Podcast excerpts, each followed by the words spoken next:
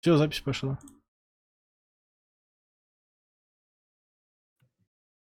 Ну, это в ВБС запись пошла, типа, не в этом самом. И он выскочил. Так. Не-не-не, Колян, Колян, ты здесь? Потому что что-то тишина. С твоей стороны. Или ты не говоришь ничего, опять кашляешь? Тишина, потому что я наушники надел. А, все. Что? Замечательно. А, ну, давай, а давай, ты, кстати... Ты сам поснимаешь? Ты прерыв... Да ебаный в Ты прерываешься, а Рома не прерывается, но его плохо слышно. Странно, что я прерываюсь. Ром, я у тебя тоже прерываюсь? Нет. Сейчас перестал. Сейчас а, ну... перестал. Матч Муты я сегодня посмотрел, кстати, да. Ну, давай, мы знаем, с чего начать. Да, мы сейчас... Не, да не, Че? Блять, да не с чего начинать. Я в прошлый раз сказал, что я предпочел одного азиатского деда, более любимого другому азиатскому деду. Я оказался прав. Потому это что я не понимаю. Это большой еврейского деда, азиатскому деду. А, типа, евреистан твой это не часть Азии, да? Нет, парни, ну это Ближний Восток, какая, какая нахрен Азия? Ну, Ближний Восток это Азия, чувак. Нет, ну, Ближний и... Восток это не Азия, Ближний Восток это Ближний Восток. И Азия, Кипр, и Кипр географически Восток, считается Азия. Азией, то есть и Кипр, и Израиль, насколько я знаю, входят, ну, географически они находятся в азиатском регионе. Нет, Евразия, да, ребята, это Ближний Восток, это, ну, ребята, Азия это как бы, это что дальше Урала, ну, грубо говоря. Ну, как бы Ближний Восток это тоже Азия. Ближний Ты Восток, серьезно это... сейчас? Ближний это Восток, в России в 90-х было настолько херовое школьное образование? Иди ты в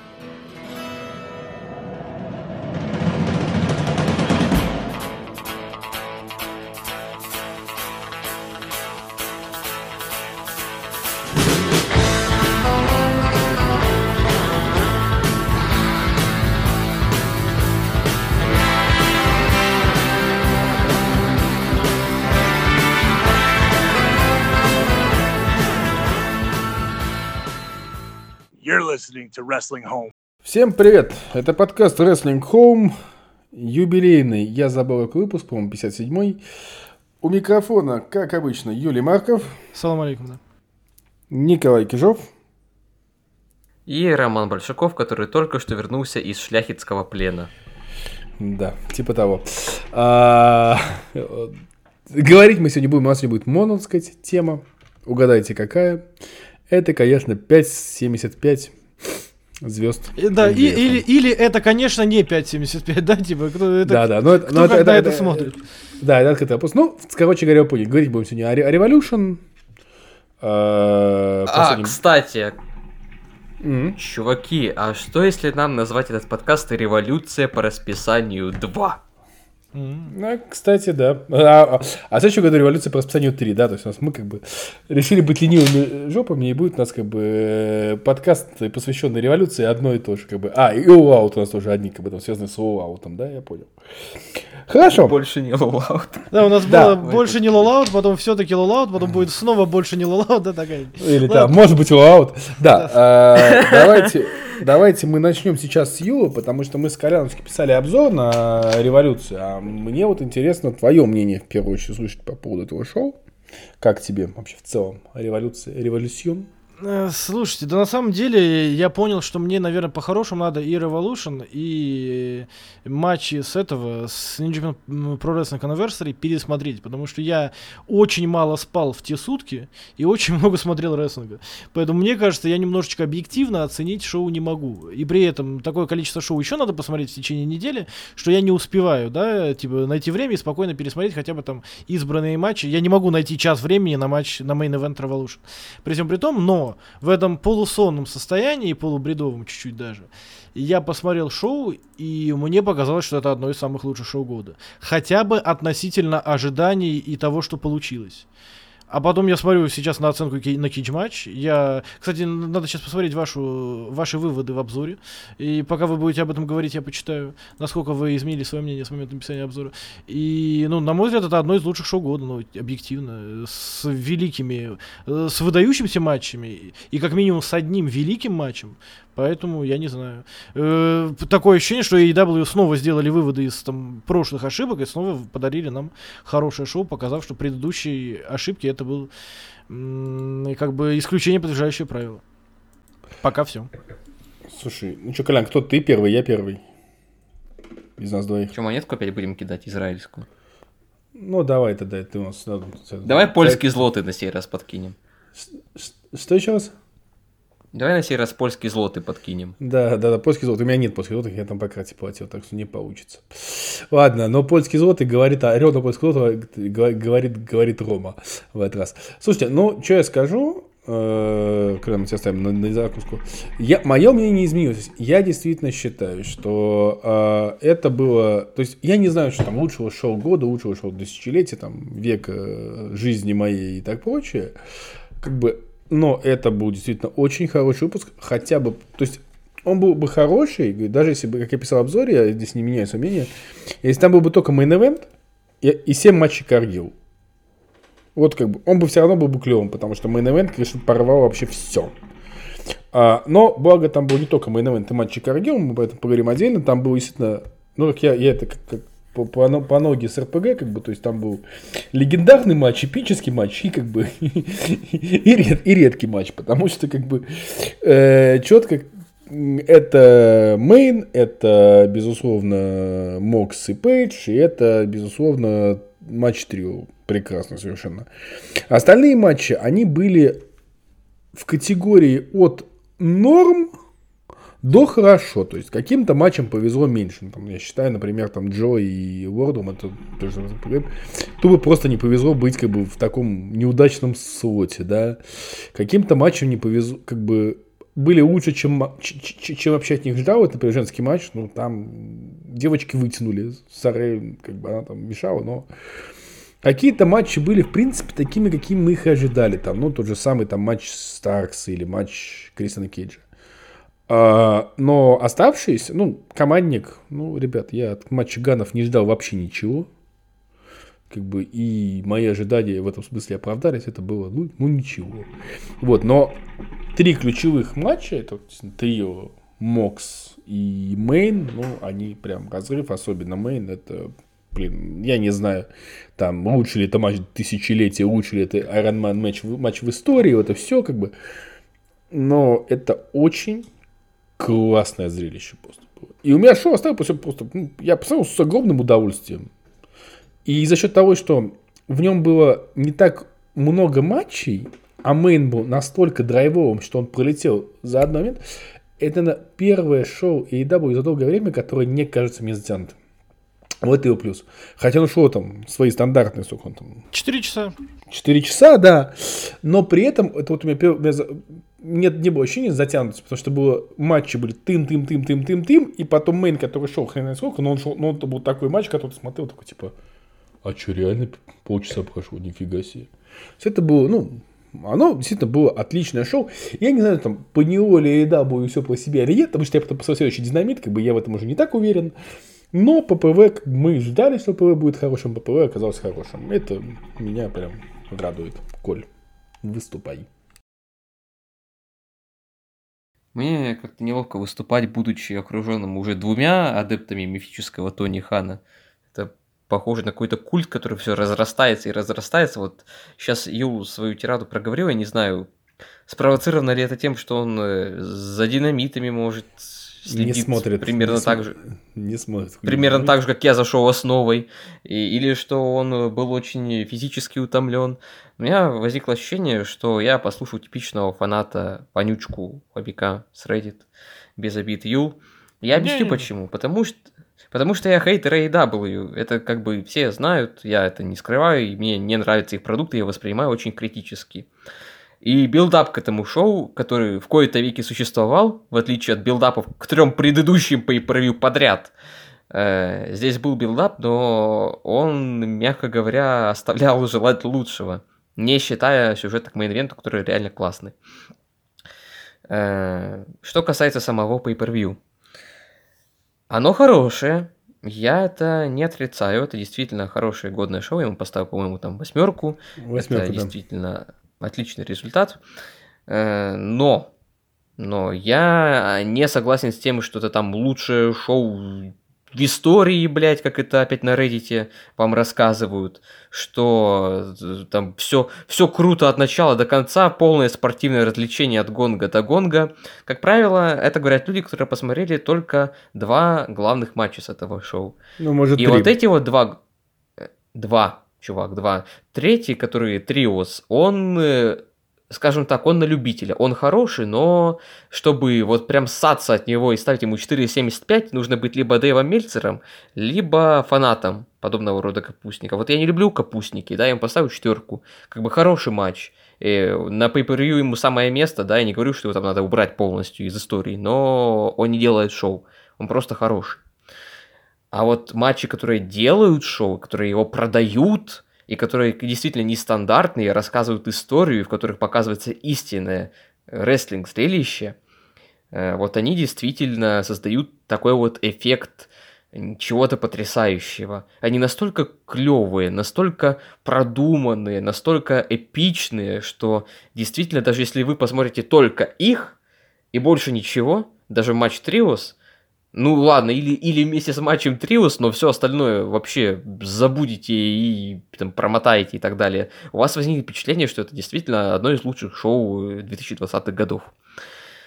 А если вы не промотаете, посмотрите его полностью, при этом э, ваш просмотр будет подкреплен знанием того, что происходило на динамитах и там на рэмпейджах, может быть, но в частности на динамитах, Э, то вы увидите просто хорошее шоу, которое, тем не менее, отображает все существующие проблемы AEW.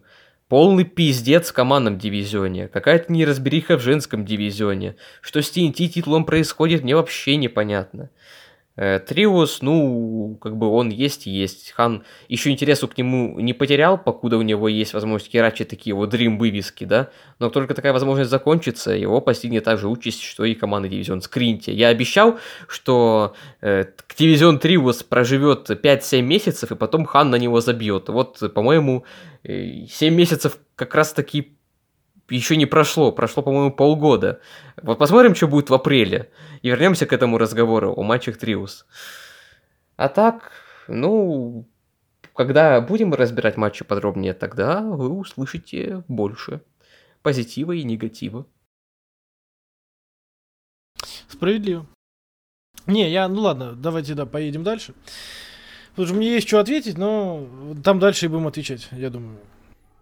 Ну, я предлагаю как раз и перейти к разборам матчам по отдельности. Собственно говоря, начнем с опенера, да, это у нас Рики Старс и Крис Джерика. Ну, я скажу просто, действительно, я, ну, это тот матч, который я ждал от Рики Старса и Криса Джерика, и он меня он меня не разочаровал, он меня не поразил, э, с учетом того, что это фактически второй матч как бы этих ребят, которые мы видели за достаточно короткое время, типа, ну да, окей.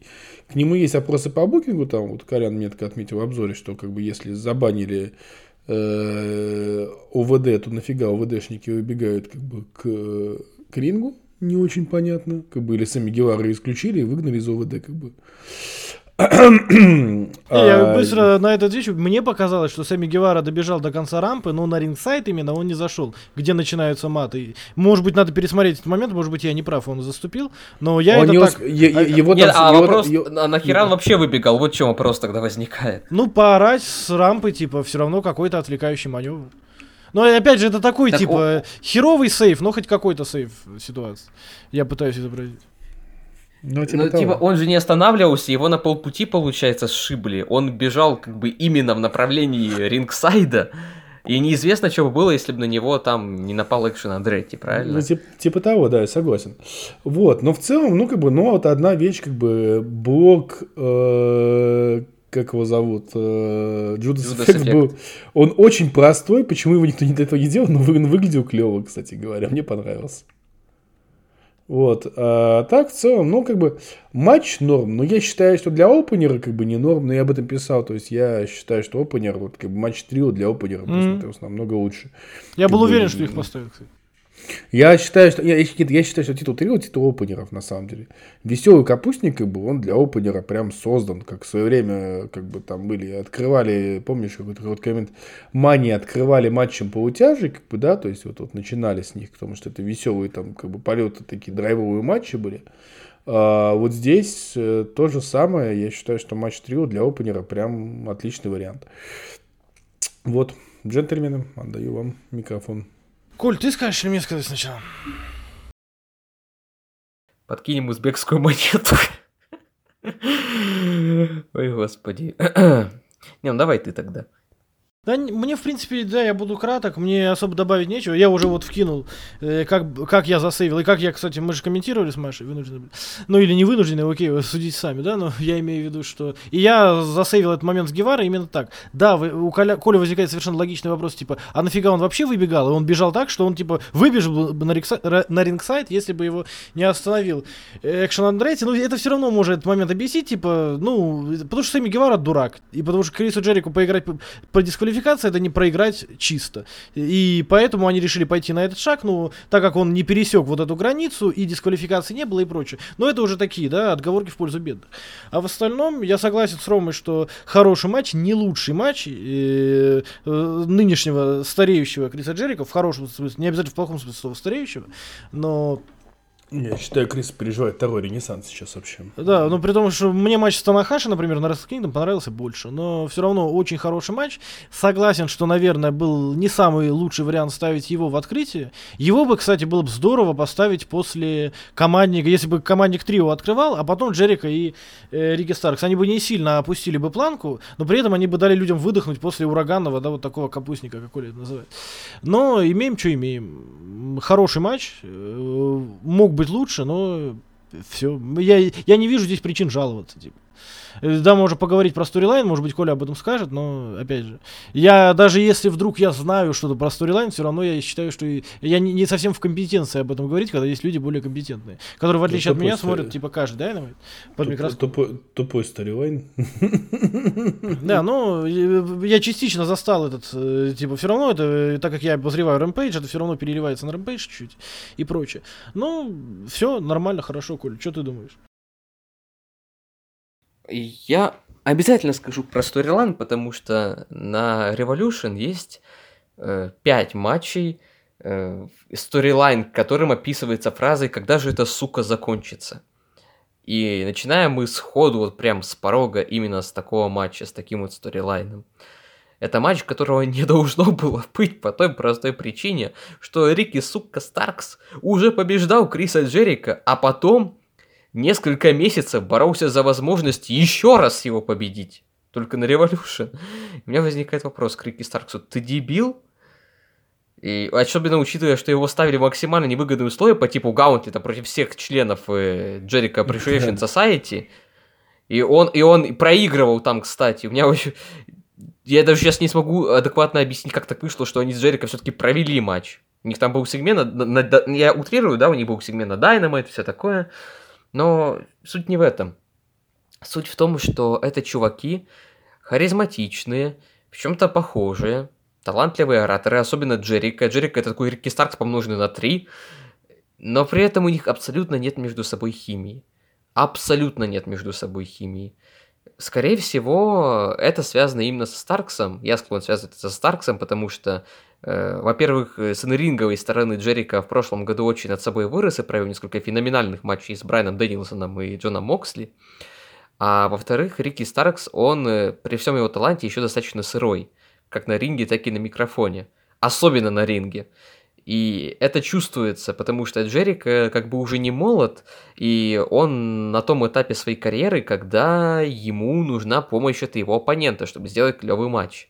А Старкс ему ни хера не помогал. Старк, Старкс вообще практически ничего э, запоминающегося в этом матче не сделал, в то время как Джерика все свои коронные фишки показал. Ну ладно, от Старкса был блок э, финишера Джерика.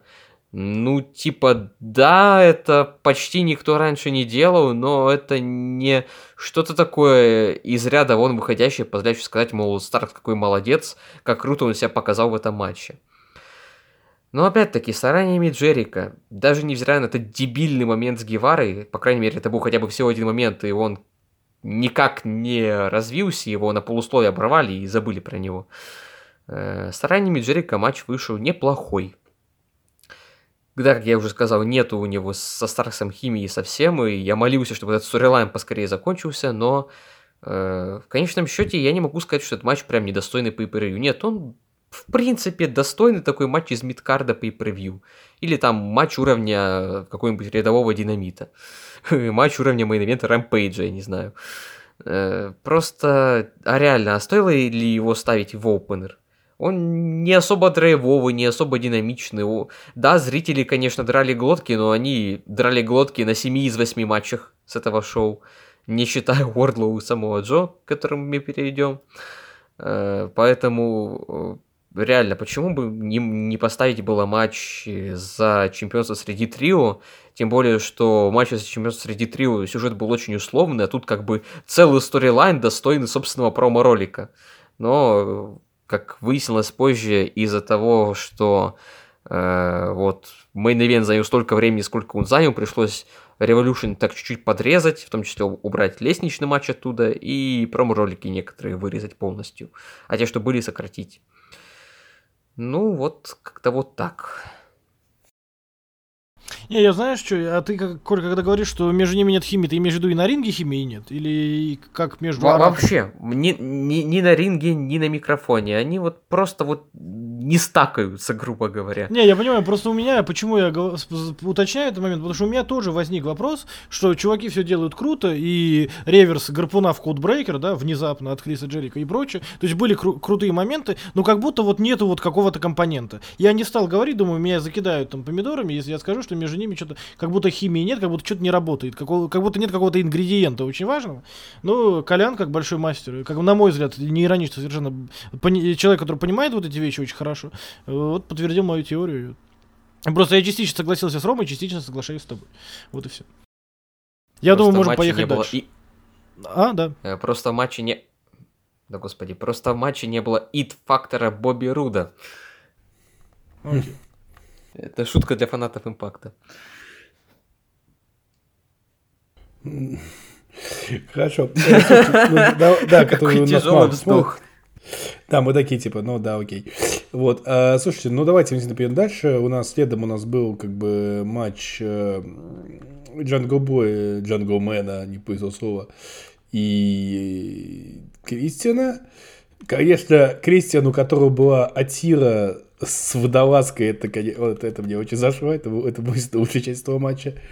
Сам матч, но как бы я вот его охарактеризовал в обзоре как э, хардкорный матч PGR. Ну, потому что реально это был хардкорный матч PGR чистой воды, то есть там такого сурового хардкора-то как бы и не было. Но, скажем так, если бы этот матч прошел полгода назад, было бы намного лучше. Но сам фьют из-за всех своих вот как бы нюансов так затянулся, что уже типа закончилось, и слава богу. Но в целом, опять-таки, тоже, видишь, опять матч норм. Я не могу сказать, что матч был плохой, но как бы, ну, нет, он не был плохой. Но типа, о, вау, круто, это лучшее, что я в своей жизни. Нет, тоже так сказать не могу.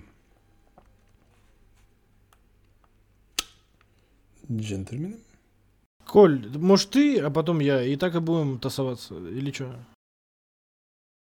Знаешь, когда обычно, когда люди задумываются, у них в голове там пляшет обезьянка с тарелками, у меня пляшет джанглбой под свою тему из э, молодого Тарзана. Mm. Эх. Ну, чё, я, в принципе, согласен с Ромой по поводу хардкорного матча PGR. И вообще, э, кто читает наши обзоры на Динамит, тот знает, как я отношусь к фьюду Джанглмена и Кристиана. Кто не знает, я скажу, что это дерьмо собачье. Оно длится с лета прошлого года. Оно наполнено просто отборнейшим трэшем по смыслу вообще абсолютно блин, я не знаю, как это характеризовать. Самое интересное, что вот под конец, когда Кристиан вернулся, э, фьюд-то стал на самом деле не так плох. То есть э, Кейдж наконец-то стал как-то разъяснять свою мотивацию. Джанглмен перестал быть кринжовым подражателем своего папочки, действительно стал отыгрывать этакого бэдэс, да, достаточно пафосно и как бы не, не совсем его это, но он старается хотя бы. Это уже не выглядит как полный кринж. Э, и поэтому я в какой-то степени ждал их матча. Мне было интересно, сумеют ли они хотя бы приблизиться к тому, что показали Джанглмен и Лучезавр на Full Gear. Потому что хотя вражда Джанглмен и Лучезавра не имеет никакого ебаного смысла, матч на Full Gear был действительно очень хороший и очень жесткий. Э, что было здесь? Ну, все очень по даби-даби-ишному. Есть Чикен Хилл Кристиан, который, э, видимо, вдохновился своим дружком-пирожком Эджем, и такой этакий оппортунист здесь был, да, который огребает большую часть, но там выгадывает, какие-то окна и контратакует, и прибегает ко всяким подлянкам, но проблема в том, что его арсенал подлянок был очень-очень скромным. А, да и арсенал Джанглмена, на самом деле, не сильно-то был богаче, он, по сути, ну, просто его избивал большую часть матча. Каких-то слишком жестких запоминающихся моментов, опять же, было не так много. Для матча по правилам Buried Alive, тем более. Но я могу вспомнить, э, твой час на вскидку, разве что как э, Кристиан избивал Джанглмена ремнем. Но это довольно распространенный спот, опять же. Это для WWE было необычно, там, когда, э, по-моему, э, в матче Гаргана и Чампа в Чикаго такое было, да, это было что-то такое из ряда вон для этой компании, и все ахнули. А тут, ну, у нас как бы матч смерти на этом же самом шоу впереди. А, вы нас уверяете, что избиение ремнем это что-то такое хардкорное, тем более, что ударил он раз четыре, по-моему, всего. Да, тем более, что Коди это делал чуть ли не в половине своих матчей. До этого. Типа у, того, Коди, да. у Коди целый сегмент был построен на 10 ударах ремнем. Внезапно неплохой, помню, в свое время. Ну, оглядываясь назад по сравнению с тем, что происходит сейчас, да, он реально был неплохой. Не-не, он и тогда казался неплохим, кстати говоря. Да, ну, э, мне, он, мне он не казалось, он, он был дико наигранный, вот в чем его проблема была. Ну, Коди превозмогает, как бы, да, то есть Коди. Ну, типа, да, Коди такой БДС весь из себя, да, такой олдскульный, и он плачет из-за ударов ремнем. Ну, типа, серьезно. Ну, и не в этом дело. Дело да, в Джанглмене... Возвращаемся, да. В, Джанглмене и Кейдже. Э, я, я еще, кстати, помнится, в обзоре отметил слабую концовку, но на Reddit мне внезапно ее потом разъяснили, что, типа, Джангл, Джанглмен сомневался, потому что ему второй раз в жизни приходилось хоронить человека, который выступал для него в роли отцовской фигуры. Э, ну, это имеет смысл, кстати, на самом деле, хотя я очень скептически отношусь к их сюжету, но как бы в рамках того, что они хотели рассказать, это имеет смысл, поэтому это да. такой маленький плюсик этому матчу. Но так в целом и можно глянуть, но это не то, как должен заканчиваться почти годовой фьюд. Если вы не посмотрите, вы ничего не потеряете. Да, Да, я быстро скажу. Ну, во-первых, я согласен, да, с большей частью того, что ораторы до меня сказали.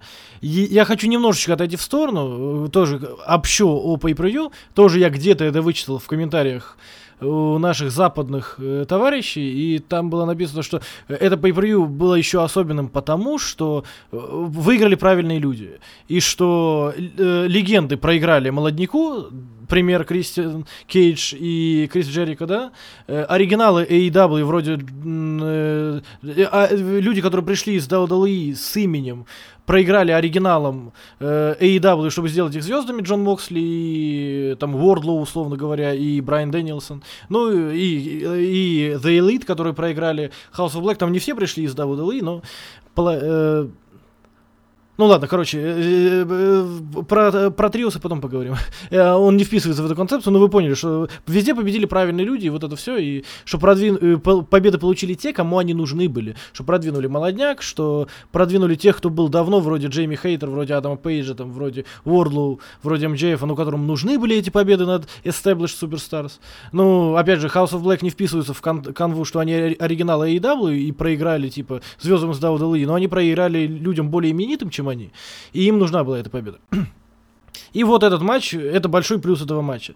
Э, и вторая мысль, которую я хочу сказать, что э, э, Коля и Рома правы совершенно, что это такой хардкорный PG матч. Я вот тысячу раз смотри, говорил, что я хочу смотреть AEW, и я видеть, аль, хочу видеть альтернативу WWE. Потому что AEW себя заявляли изначально, что они альтернатива.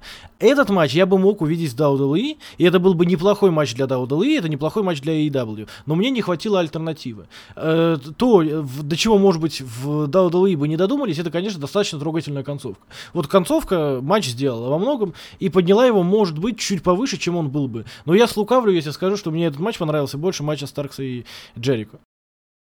И как-то все. Но опять же, я не говорю, что он плохой, он был хороший. Ну, в своей категории.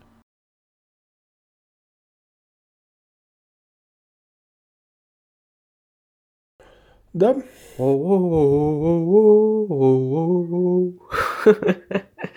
Нет, надо все-таки эту песню поставить либо в начало, либо в конец. Ой. Да, мы переходим к одному из самых главных матчей, да, и к матчу, на который возлагали большие надежды. Да, ну что, перейдем тогда как бы как раз к первому достойному матчу, на мой взгляд. Э, это матч э, элиты и как, как зовут, господи, и, и это Хибары Бока. Демонические официанты из аниме. Демонические официанты из аниме, абсолютно как бы демонические официанты из аниме. Короче говоря, я так скажу, что на самом деле, как бы, вот это действительно, я повторюсь, точнее скажу, я это повторюсь еще один раз, этот матч должен был быть опытом. Потому что в качестве опенера, ну, ребят, как бы, он был он был прям бы отличен. Э, Коля не любит капустники. Мы все это знаем, это как бы типа такой не является. И спотфест, а это было что-то между. Да, это был как бы. Он не был чистым спотфестом. Но он, он и не был чистым капустником, типа, ну, в понимании там New Japan условно. Ну, да. Но, скажем так, мне этот матч, как бы в целом, мне он, да не в целом, мне он, мне он понравился. Я считаю, он был такой веселый, драйвовый, веселый, драйвовый, рубил, как бы очень достойная и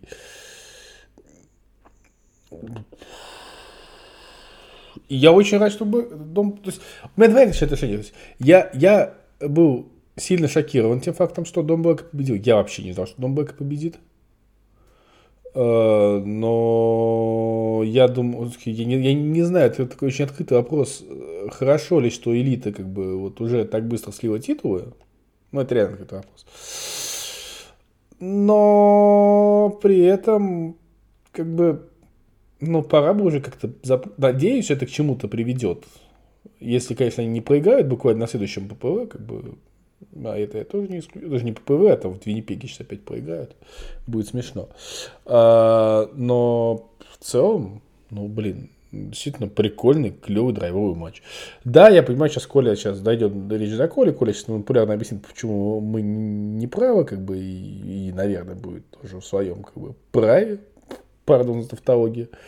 Но лично я остался вполне себе доволен тем, что я увидел. Давайте тогда я скажу быстро, а потом Коля скажет, почему мы не правы. потому что я скорее здесь, в лагере Рома, наверное. Хотя мы не, я еще не знаю, что Коля скажет, потому что я так понимаю, что он сказал, что матч-то был хороший, и он, в принципе, э, может быть, не так хорош, как а все расхваливают. На, наша... Я не могу сказать, что типа это там пятизвездочек или там 4,75, как Мельцер поставил ему. Но я бы, может быть, если бы я писал... А? Нет, ну блин, ну Мельцер как бы он, он ну, он ну, в любом случае, мы всегда говорим Мельцер, ну нет, ну и при этом отталкиваемся от него, да, поэтому давайте не будем тут это самое а, делать. А, это, а, ты, а, ты, а ты наш обзор не читал? Наш я, обзор. Я ваш обзор э, читал э, фрагментарно, я не читал его весь. Я открыл, начал читать и такой, блин, э, много букв, да, и я устал, типа. Я очень много читал, очень много писал это время. Он вышел в один день с моим обзором Рои, я только что досмотрел Рои и думаю, нет, я не осилю, и у меня потом так руки не дошли. Типа, ну я знаю, что ты поставил четверку ему. И потому что, и в том числе потому, что ты сегодня уже об этом сказал. Я бы поставил ему, возможно, четыре с половиной, Вряд ли больше. Потому что, да, это был чертовски клевый матч. Это был матч, который плюс-минус этого я и ожидал, когда увидел вывеску. Я хотел увидеть. Мне понравилось, что там была история. Там Дон Калис на Zero Hour сказал, что мы не знаем, как таким людям, как э, House of Black, подготовиться. И это частично была рассказана история, что The Elite, конечно, прекрасный, но они не знают, что делать с такого рода оппонентами. Это все замечательно. Но конечно, это типа не шедевр на все времена, это просто очень хороший матч, которому самое мое место на pay per э, У меня те же самые чувства, что и у Рома по поводу титульной смены. Казалось бы, что и Элита себя не исчерпала как чемпионы, но и House of Black проигрывать было нельзя, потому что, ну, сколько можно, типа, серьезно. И я не знаю, что буду делать с House of Black как с чемпионами, потому что таких мистических персонажей, да, как правило, как чемпионов продвигать всегда очень сложно. И, э, у них, как правило, у таких мистических персонажей мотивация такая, что им не нужны титулы, а тут они с титулами. Но в любом случае... Э, была какая-то еще мысль, но я ее уже упустил. Поэтому, наверное, передам слово Коле. Мысли о капустниках преследуют его, но он быстрее. Ну, типа того, да. Или я медленнее, она уже упер, упердолила вперед, эта мысль, а я такой все. Не знаю. Но если вдруг я вспомню, я постараюсь тебя тактично перебить. Тактично, ключевое. Эх, ладно. Что я могу сказать? Да, я поставил ему 4 звезды. Я считаю, это красная цена этого матча, так сказать, потому что 4 звезды это, с одной стороны, оценка, которая когда-то обозначала отличный матч, а с другой, она как бы подчеркивает, что он хоть и отличный, но не из ряда вон выходящий, то есть достаточно отличный рядовой. Что-то такое, что можно было бы, в принципе, и на, на еженедельнике увидеть, тем более на таком, как Динамит. Э, вот э, Юл упомянул, что у этих шестерых была история, э, и что-то там Дон Калис на Zero Hour сказал. Проблема в том, что Дон Калис на динамитах ни хера не говорил. У них вся история на динамитах как строилась. У них был один 25 кадр у House of Black в сегменте с элитой. Было одно или два предзаписанных промо House of Black в адрес элиты. И было выключение света и типа нападение House of Black на элиту во время выхода. Все. Нападение Это весь билдап к этому. Что? Нападение самого мы фактически не увидели. Как бы, ну, типа... Ну, я говорю, да, они выключили свет, а потом мы увидели, когда свет уже включили, что Элита уже лежит у ног демонических дворецких из аниме. Такая вот отличная история у этого матча, ребята. Но, по крайней мере, не из разряда, когда же эта сука закончится, что уже само по себе плюс для этого шоу. Что касается самого матча. С одной стороны, это хороший пример капустника. То есть есть моменты, которые вот, вот прям на грани, когда матч прям уже начинает трещать по швам, и ты готов его выключить. Но потом что-то сглаживает это впечатление, как, например, э, все секвенции Омеги и Блэка. Они мне очень понравились, и я хотел бы увидеть матч одиночный этих двоих. Или, например, вот это вот взаимодействие баксов, когда они раскатывали бедного Броди Кинга. Броди Кинг, кстати, заружавел, я не знаю, что там с ним произошло, но, в принципе, он хорошо отыграл свою роль этакой, этакого неподвижного объекта, и баксы, как э, неостановимая сила, очень ему в этом помогли.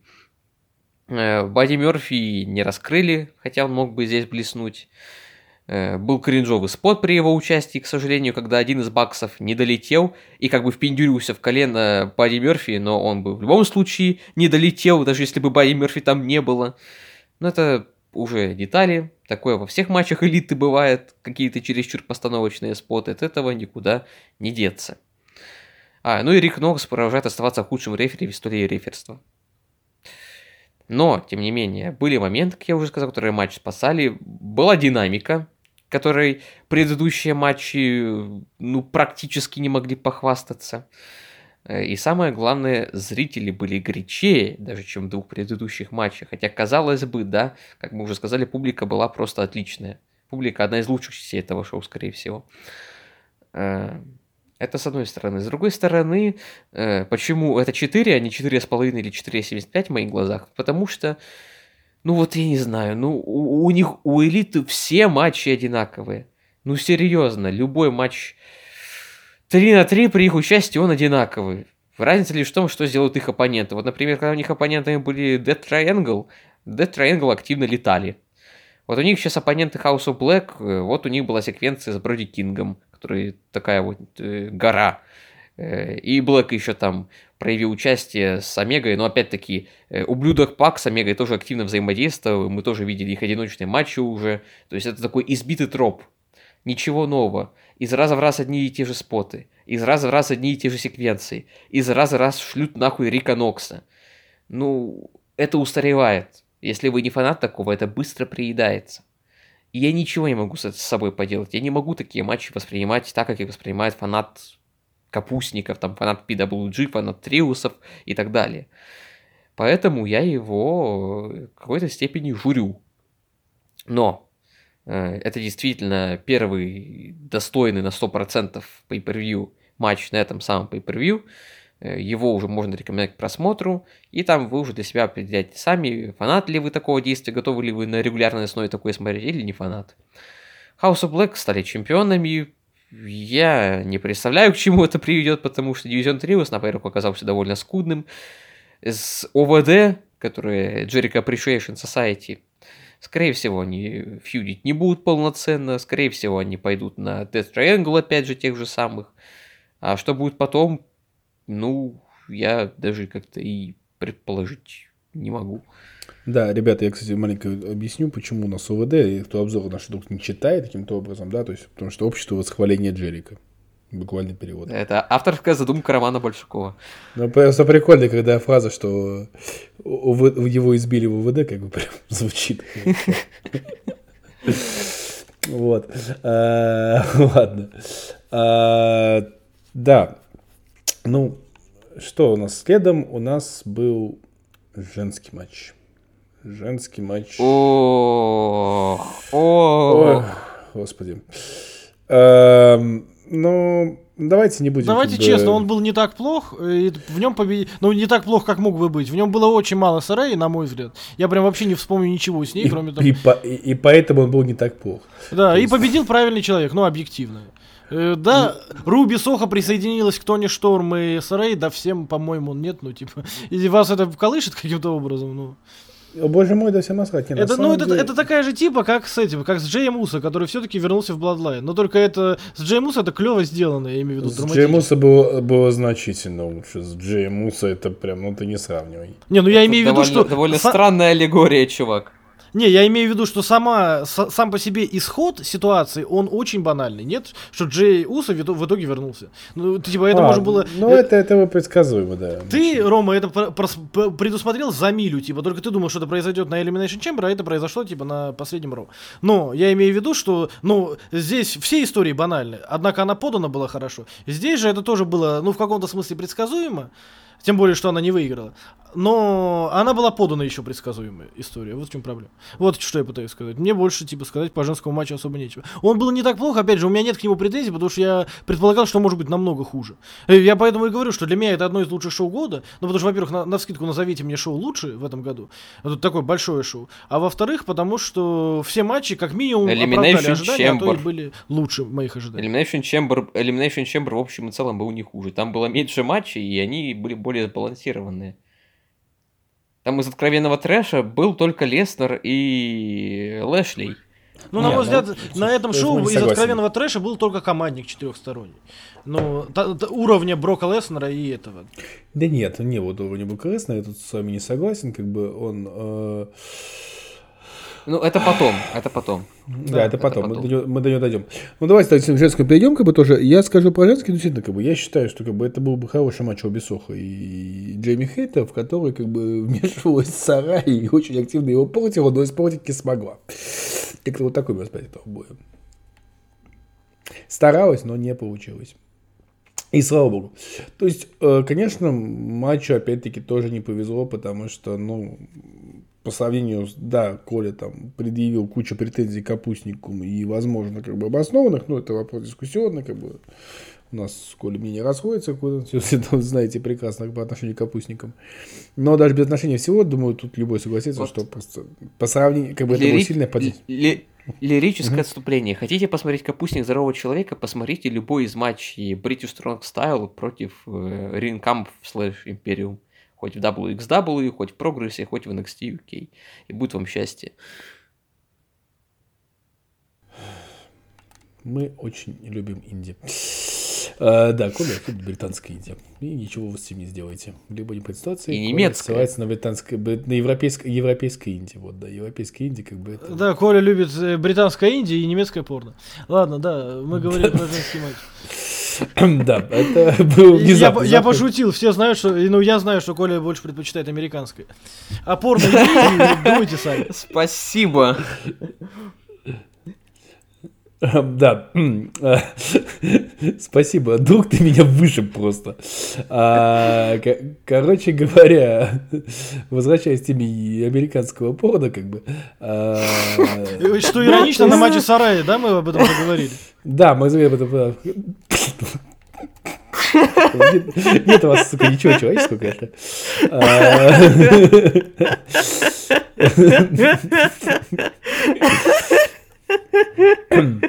Да. Нет, ну, да. как бы, Сарая же вроде англичанка по национальности, нет? Ну, снималась-то это в Америке, понимаешь, в чем дело? Ладно. Там были разные, там были американцы участники в том числе, поэтому... Сволочи. Ну, вы, конечно, Игорь, нет, вы, конечно, не Да. А, так вот, а, я уже не знаю, не знаю списывать. Мне интересно, короче, да, который будет это слушать, выкупит, на чем мы ржем. Да, надеюсь, да, думаю, что выкупит. А, короче, все, я, я, да нормальный матч, как бы, ну, то есть могло быть хуже, я ждал, что будет хуже, оказалось не так уж и плохо. Смотри, Билли, но можно промотать, все, я, я пауза, переграю голос, я не могу. Так. Короче, мне кажется, у нашей любимой звезды американского артхауса э, в ходе матча произошел legitimate нервный срыв. Это когда Сарая начала орать «прекратите это», когда ее поочередно избивали Руби и Джейми. Вам так не показалось? Я думал, это как бы типа, ну... Я, вот я тоже думал, что это этот самый, как его зовут, что это шут. Что это ворк, в смысле. Ворк, ворк, Я да. не подумал. Нет, мне кажется, она в натуре психанула. Может Э, быть. Просто растерялась. Она, она настолько просто плохо проявила себя в этом матче, точнее, настолько никак себя проявила, что, скорее всего, я не исключаю, она просто-напросто забыла свои споты и свою роль, и, как бы ей это, это избиение помешало сконцентрироваться. И она просто выплеснула свою фрустрацию на своих бедных коллег. Ну да ладно. Я в обзоре писал, что это был э, сносный матч Руби против Джейми, в котором очень сильно им пыталась помешать Сарая. И как бы, ну да, мое мнение с тех пор не поменялось. Это было, ну, смотрибельно, но не более того. Потому что как только матч э, подал э, надежду на то, что он будет более чем смотрибельный, он закончился. Кстати, да. И то, что было. Да. и то, что было после него, это, сука, не поддается никакой адекватной логике. Потому что изначально Руби Соха не должно было быть в этом сюжете. И по ходу сюжета она сама показывала, что ей тут делать нечего, что она в не... этой вражде участвовать не хочет. Не, настой, я тебе хочу сказать так, что, но при этом, если бы там осталась Шида, то она не могла бы тернуться, потому что Шида как раз оригинал. Ты понимаешь, что это не имеет никакого смысла, потому что Тони Шторм провела в Индии больше времени, во-первых, чем WWE, во-вторых, была женской чемпионкой до прихода Сараи. И в-третьих, ее терн тоже не имеет никакого смысла. Не, ну тут как бы, тут, тут именно фьюд, как, тут фьюд, ну я согласен, но, но со, условно фьюд как бы оригиналов и не оригиналов, не важно, откуда они пришли. Это фьюд уровня клуба миллионеров и новой крови из WCW. Ну, другой вопрос. Ну нет, ладно, нет, ну нет, ну нет, не настолько. Не, а просто а почему тогда было Если не они... продумать заранее и изначально не пихать туда Шиду, как бы, который потом там типа вот это вот все. А почему там Руби Соха изначально не было? Тогда, если это такой фьюд. Ну, вопрос к Букеру, я имею в виду. Ну, Букер годы хрен ты хотел. Мне даже не интересно, как Руби Соха свой терн объяснила на динамите. Я знаю, что там был сегмент с ней. Ну, посмотри. Объясню. Мы обзор пишем, я тебе напоминаю, бро. Как бы он до сих пор не написан. Я жду я знаю, Человека-паука. Я, я этот момент с написанием обзора откладываю, вот прям не могу как. Я тебя понимаю, я смотрю динамит, я понимаю, я не могу тебя заставить, как бы, но как бы сделай так, чтобы мое э, общее мнение казалось правдой, как бы. А, кстати, а никто из вас не смотрел еженедельники ROH перезапущенного? Нет, Нет еще. еще. Ну, надо глянуть. Потому всё. что, потому что я посматриваю обзоры на них, и там э, один-два один, нормальных матча и какой-то трэш все остальное время. А, ну, то есть динамит как бы логично. Ну, слушай, а что ты хотел?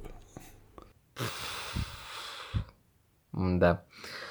Ладно, что там было дальше на революции?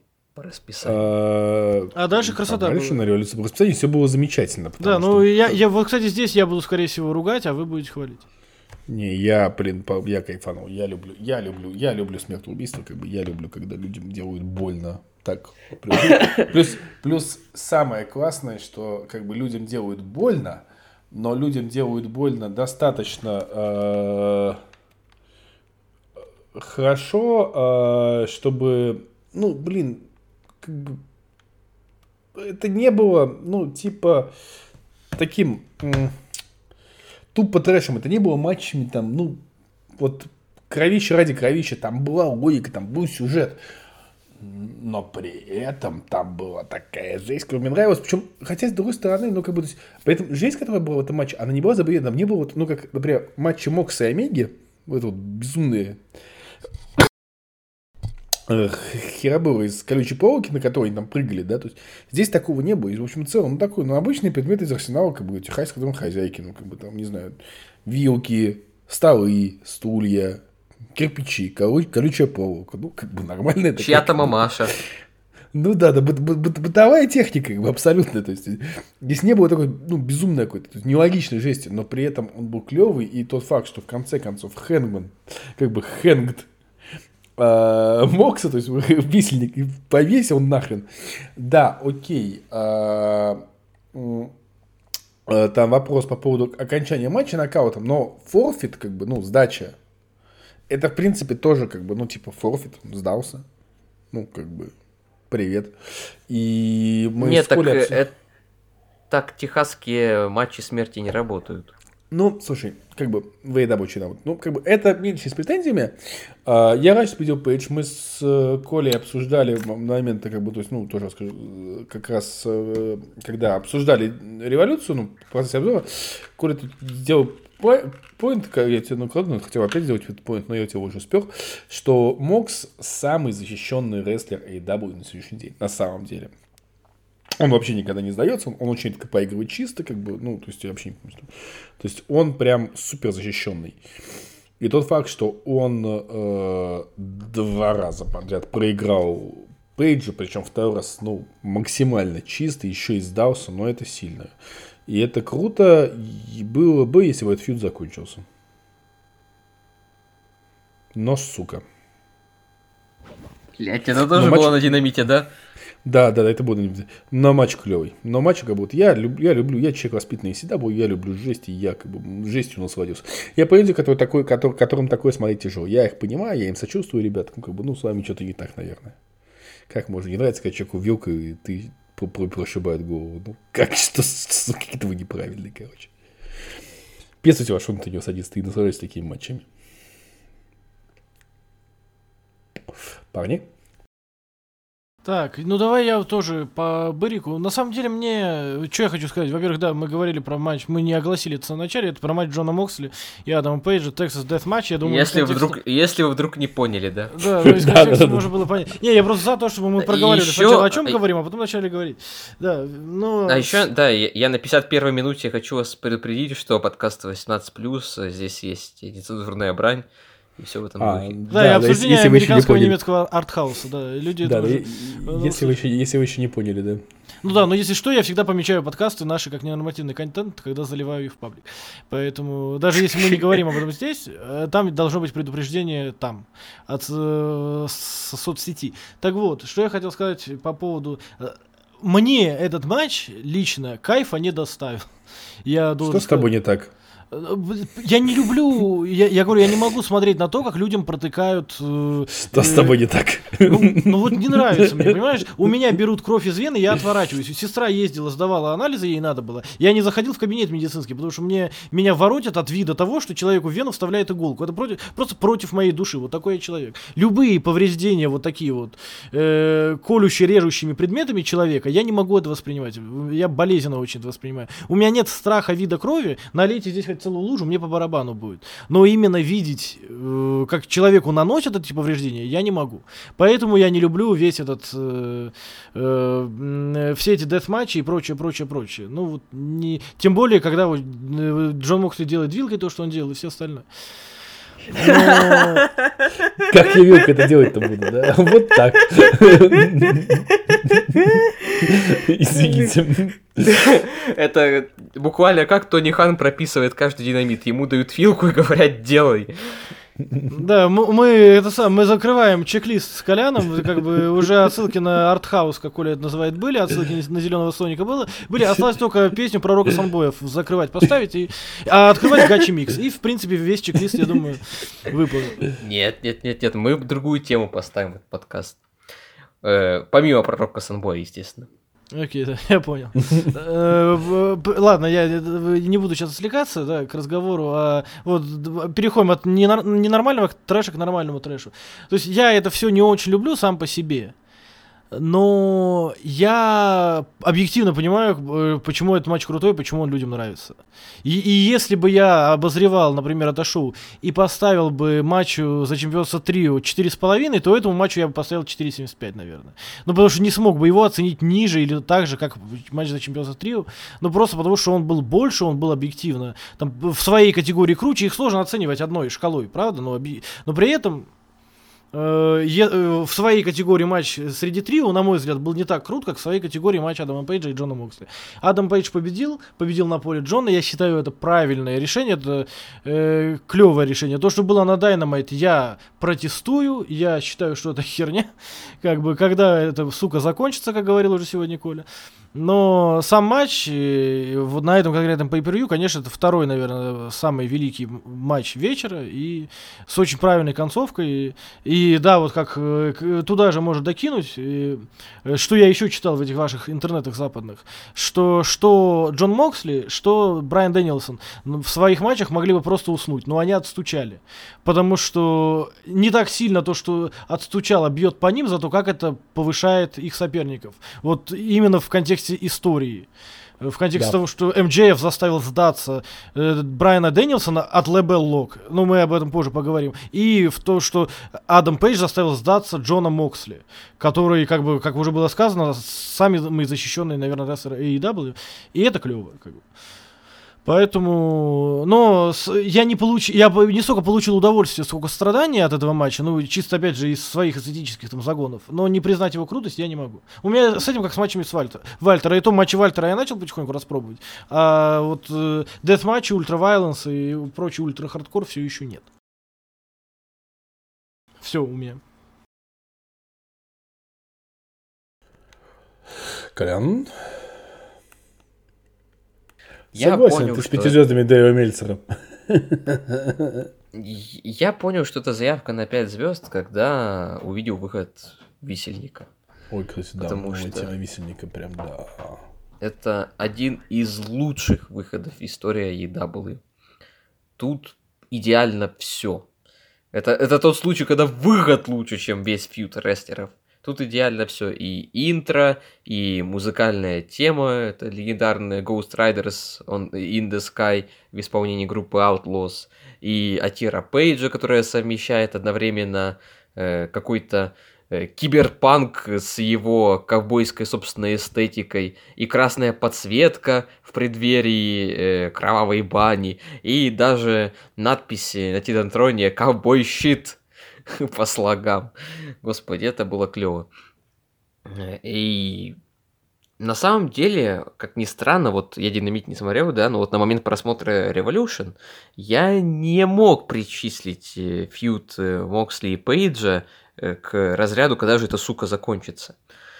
Он меня разочаровал, да, он вышел не таким, каким я бы хотел его представлять. Он э, как бы э, в своей основе имел очень простую суть. Примерно как у Рэмпейджа Брауна с Джо Кофи когда-то была в NXT UK. И есть два крутых парня, которые очень хотят друг друга нокаутировать. Сначала Мокс Пейджа, потом Пейдж Мокса, и вот у них решающая такая схватка происходит, но этот фьюд очень сильно перегрузили.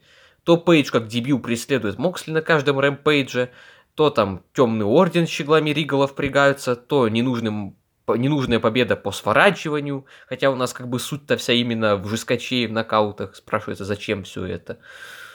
Но завершили фьюд.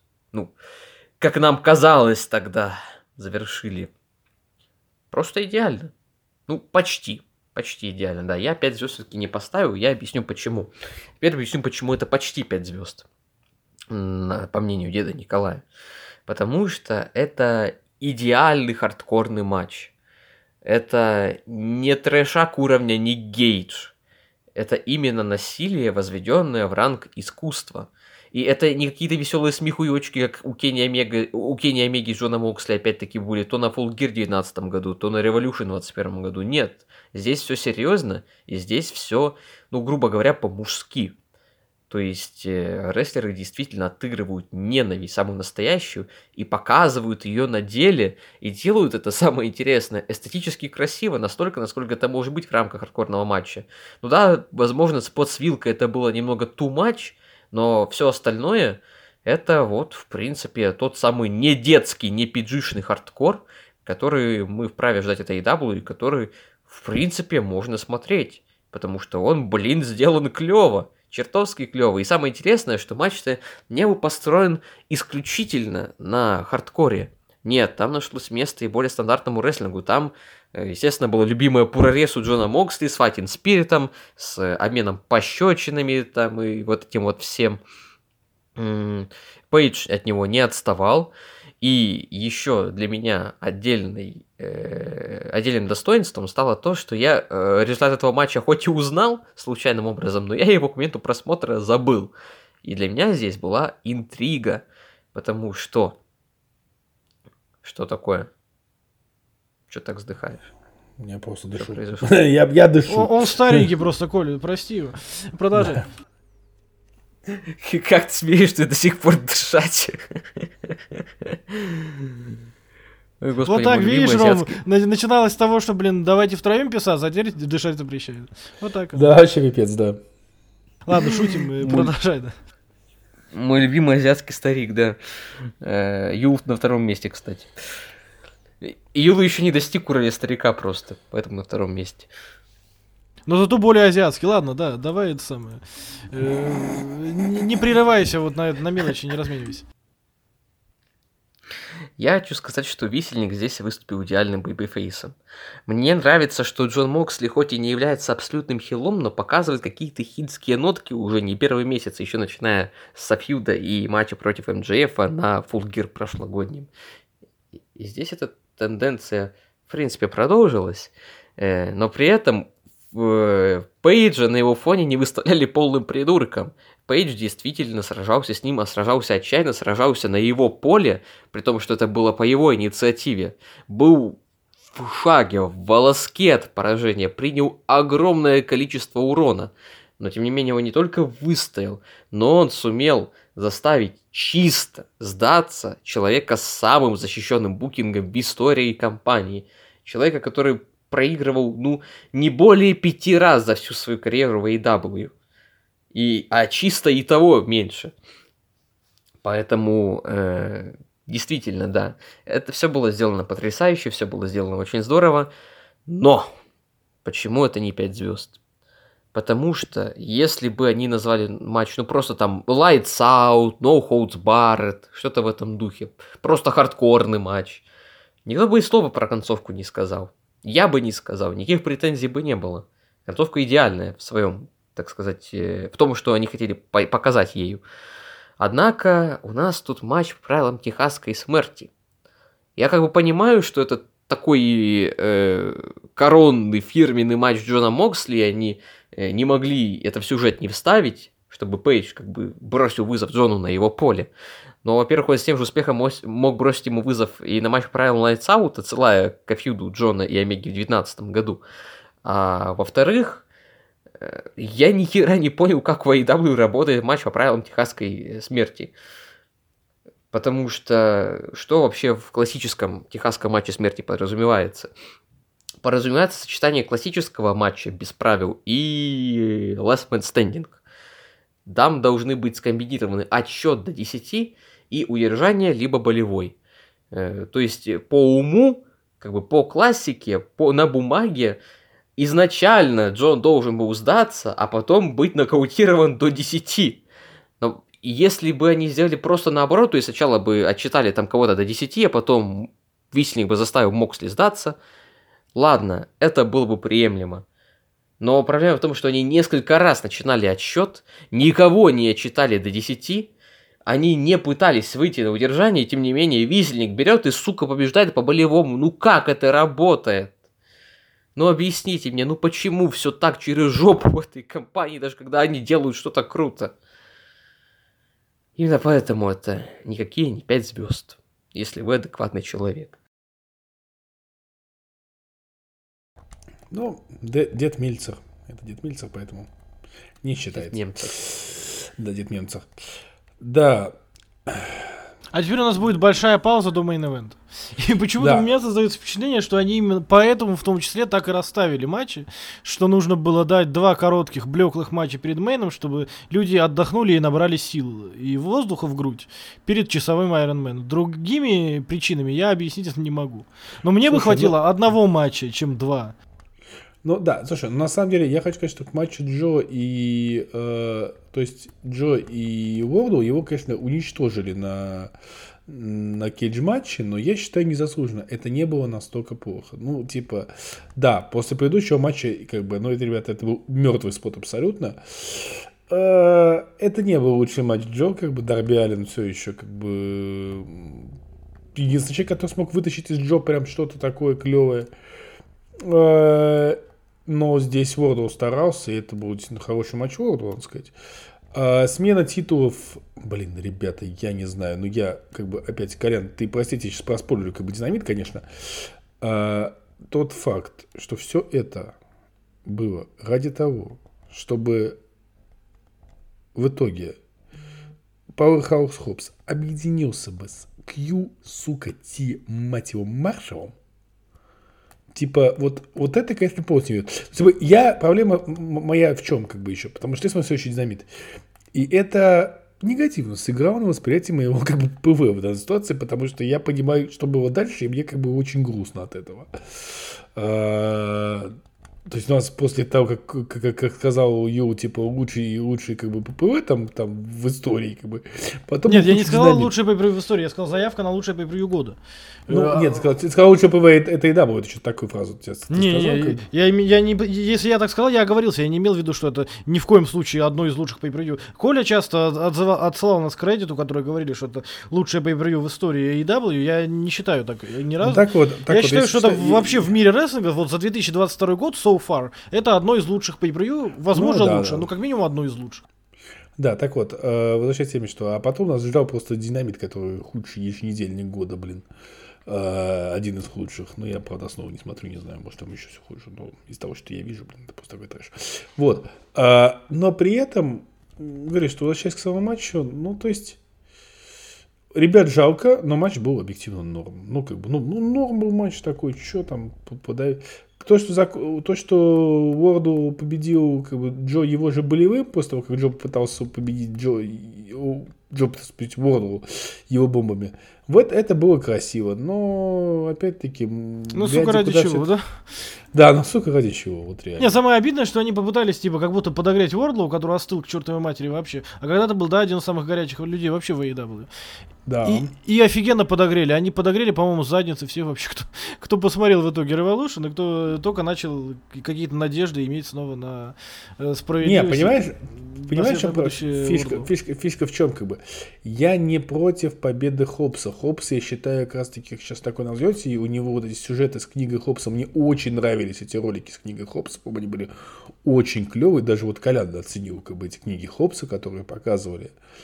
А, но типа QT Marshall. Seriously. QT Marshall. Я вот до сих пор пытаюсь создать факт, как бы, и мне от него как бы очень странно. Вот. Ну, джентльмены, ваша ну давай я тоже, опять же, постараюсь. Мы уж так пошли, давай дальше. Мы, возможно, поменяемся на оставшиеся два матча, потому что... Хотя, скорее всего, там Коля будет на мейне справедливо очень долго говорить, а мне нечего долго говорить, наверное, по поводу мейна. И здесь я скажу... Я согласен с Ромой и с Колей, что и на кич-матче что-то его подразнесли, и э, Мельцер ему что-то поставил, на мой взгляд, неоправданно низко. Да, он был, конечно, слабым, и, наверное, одним из самых слабых матчей на этом шоу, ну, там, э, третьим, возможно, самым слабым, но я имею в виду, слабее него было только два или там один. но он был точно рядом где-то с женским матчем, на мой взгляд, очень близко по качеству и восприятию. И он был, на мой взгляд, лучше командника, объективно, э, потому что, ну, командник вообще очень странный. Хотя в команднике были моменты, и он был не так плох, как мне хотелось бы. Но я и командник не считаю провальным откровенно. Я, э, понимаете, в общем, я, просто считаю, что матч Уордлу и самого Джо был получше. Я понял, что самого Джо стареет, и это меня печалит. И уже не так вывозит, как хотелось бы, хотя, опять же, никаких претензий нет. Человек прошел, и человек абсолютно легенда, на мой взгляд, э, рестлинга. Но мне, мне, мне обидно это видеть, мне обидно смотреть, что вот люди, которые там, типа, э, вдохновляли меня, открывали для меня что-то новое в рестлинге, уже не так тянут. Вордлоу и не может вытянуть такого Джо. Но в итоге, окей, Вордлоу победил, все это выглядело очень стильно, очень клево, я был готов забыть э, все то, что они делали с Вордлоу пр- предыдущие там полгода или сколько, и случился Дайнамайт, поэтому здесь я тоже с Ромой согласен, у меня на этом все, Коль, давай.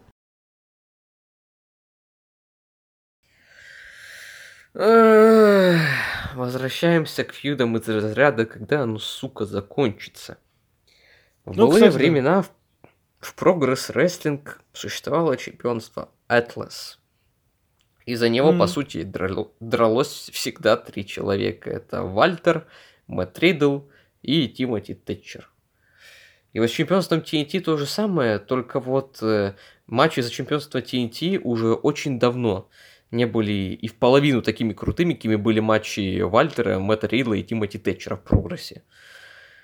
И уж тем более матчи Уордлоу Самоа Джо. Я не знаю, какой стояк у Тони Ханна на этот фьют и откуда он вообще взялся. Это что-то уровня Брока Леснера и Мэтта, Лэш... Мэтта Лэшли, блядь, Бобби Лэшли, но менее трагичное они пытают, пытались, не знаю как сейчас, э, выжать из него что-то личностное, то есть придать какую-то нотку личного противостояния, но я это не покупаю, потому что это чуваки, которые совместно провели три матча, буквально не знали друга два месяца, и все. Нам их подают как Гаргана и Чампу, или там Оуэнса и Зейн, или Майклза и этого второго чувака из рокеров, как его звали, Марти Джанетти. Ну, обидно, Джанетти. Ну и в самом матче это, конечно, никак не проявляется, потому что, да, во-первых, мертвый спот. Зрителям, ну, не то, что было наплевать, но они подустали после предыдущего матча. Они как бы всю свою энергию отдали настоящим рестлерам, а для этих ничего особенно не припасли. Почему я так о них отозвался? Потому что э, Джо в ужасной физической форме, он все стремительнее ее теряет, и я просто удивляюсь, как бедный Уордлоу его поднимал, потому что уже ноги Джо его самого с трудом держат, объективно говоря. А, и что касается Уордлоу, да, он пытался за счет своего атлетизма и каких-то своих коронных приемов вытянуть это, но проблема в том, что, мне кажется, Уордлоу э, ну, то ли разучился, то ли еще не научился именно строить матч. Ну, то есть, вот, как это умеет Джерика, например, которого я ставил в опенере в качестве э, образца. Орлоу так не умеет. Он умеет показывать красивые приемы, он умеет там на публику играть, но он не умеет э, именно выстроить грамотно матч. Он не знает, что такое структура, он не знает, как матч должен там развиваться по э, нарастающей. А, а Джо, видимо, уже слишком наплевать на это все. Он просто отрабатывает гонорар, отыгрывает короля телевидения на телевидении и не парится на этот счет. Так и живем. Чемпионство TNT в Лимбе.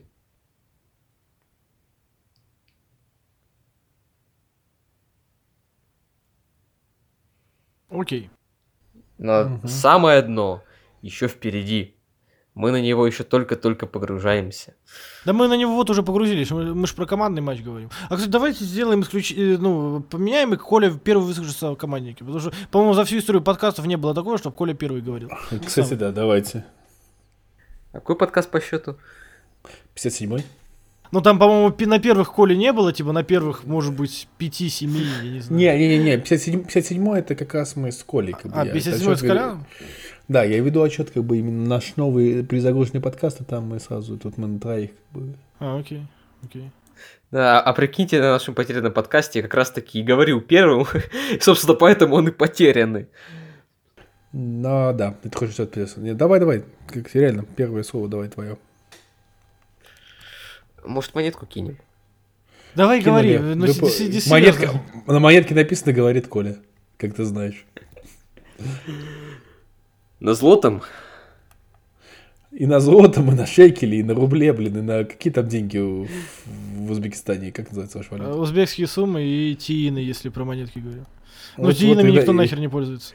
Вот им, им, им никто не пользуется, на них все равно написано, говорит Коля, понимаешь? Вот настолько все безысходно. Итак, командник. Почему же это самое дно? Ну, достаточно посмотреть на состав участников, чтобы понять, в какой глубокой заднице находится командное чемпионство EW. Просто я не устаю этому удивляться. Как так вышло, что э, в 2020 году эти люди показали лучшие и спорно лучшие командники всех времен в этом же самом промоушене. А теперь мы пришли вот к этому, к четырехстороннему, чисто WWE-шному формату с самыми неподходящими для чемпионских матчей участниками. Если The Acclaimed мы как-то еще более-менее приняли, хотя у них Рейн та еще пропасть на самом деле, не считая матча с FTR, то вот каким образом Ганны и нахера Ганны получили чемпионство, я не знаю. Каким образом мы получили сюжетно команду побато. Оранжа, Оранжа Кэссиди и Данхаузена, я тоже не знаю.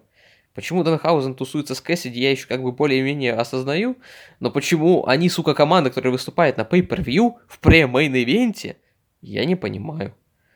И почему, самое главное, в Pay-Per-View на пре-мейн-ивенте выступает Джефф Джарретт, я тоже не понимаю. Но справедливости ради на Джеффа Джарретта я особо наезжать не хочу, потому что он, даже в отличие от Джея Летала, проявился довольно неплохо. Вообще в этом матче э, было три рестлера и куча клоунов. Рестлеры это The Acclaimed и внезапно Джефф Джарретт. Джефф Джарретт, он в меньшей степени э, как исполнитель себя проявил, но больше как персонаж. Хотя там тоже момент был с ним крайне стрёмный, и мы до него дойдем. А The Acclaimed, ну это The Acclaimed, в принципе, они очень сильно выросли над собой, особенно это не Боуэнс, он, в принципе, всегда был неплох в одиночных матчах особенно. Но вот у них с Кастером наконец-то появилось какое-то истинное взаимопонимание, они вот Кастер какие-то базовые, фантастически. базовые основы того, как строить командный матч, осознали и развили, и с ними, так сказать, можно жить. Но все остальное, бля, вот бля, вот ну как, ну как это попадает на шоу за 50 баксов?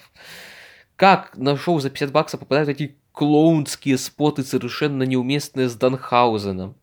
Как в командник можно запихнуть вот эту вот лень Оранжа Кэссиди, который... Вот именно в этом матче ему надо было отыгрывать персонажа, а не рестлера, да? Он всю дорогу, начиная с Forbidden Door, отыгрывал рестлера, а тут вдруг внезапно решил стать тем самым Оранжем Кэссиди из Индии, которого нормальные люди терпеть не могут, потому что он клоун. Вот как они додумались запутать всех с этими правилами по дисквалификации матча или без дисквалификации. Главное, комментаторы говорят, что он без дисквалификации, но у, рефери Обри почему-то отнимает гитару, например, и не дает ударить ею. Да, и там все подлянки, они производятся как бы со спины. Но тем не менее у нас в матче в этом же самом вмешиваются активно индийский Омас, как его зовут, я не помню, и Сонджи Дас. Сатнам Сантом Сингх. Син- Сантом Сингх. Ну, слушай, чувак, ты Сонджи не Дас в не менее клоунском наряде, кстати. Я понимаю, что он этнический индус, как бы, но за- нахера они подчеркивают этот факт именно здесь? Я не понимаю. Я, Я я прошу прощения, этом- забегая вперед, я тебе скажу, они сделали на этом акцент так, что на Zero Hour Сонджей Дат сказал, я сегодня выйду в пиздатом костюме, пожалуйста, обратите на это внимание. Он давал интервью Рене Пакет на всю арену, даже не просто за кулисами, и не на экране показывали, он прям стоял, и у него зрители были. Они настолько на этом акцентируют внимание, понимаешь? Вы просто пришел не смотрите, а я смотрел, поэтому вот вкидываю.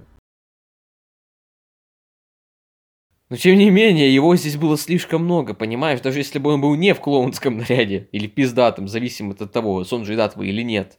Его было слишком много, но тем не менее никто на это не обращал внимания, но почему-то на ебаную гитару они обратили внимание. Почему? И самое главное, почему Ганы защитились, когда в мейн, э, точнее после матча появились FTR? Почему с самого начала нельзя было FTR включить в этот матч? Или почему нельзя было от The Acclaimed сразу передать титулы к FTR, а не к этим клоунам. Почему? Почему face, этой компании face. ни хера не имеет смысла? Я не понимаю. Весь матч этот под эгидой для меня прошел, я не понимаю. Да, ну давайте я включусь, короче, я просто скажу коротенько. Я могу сказать...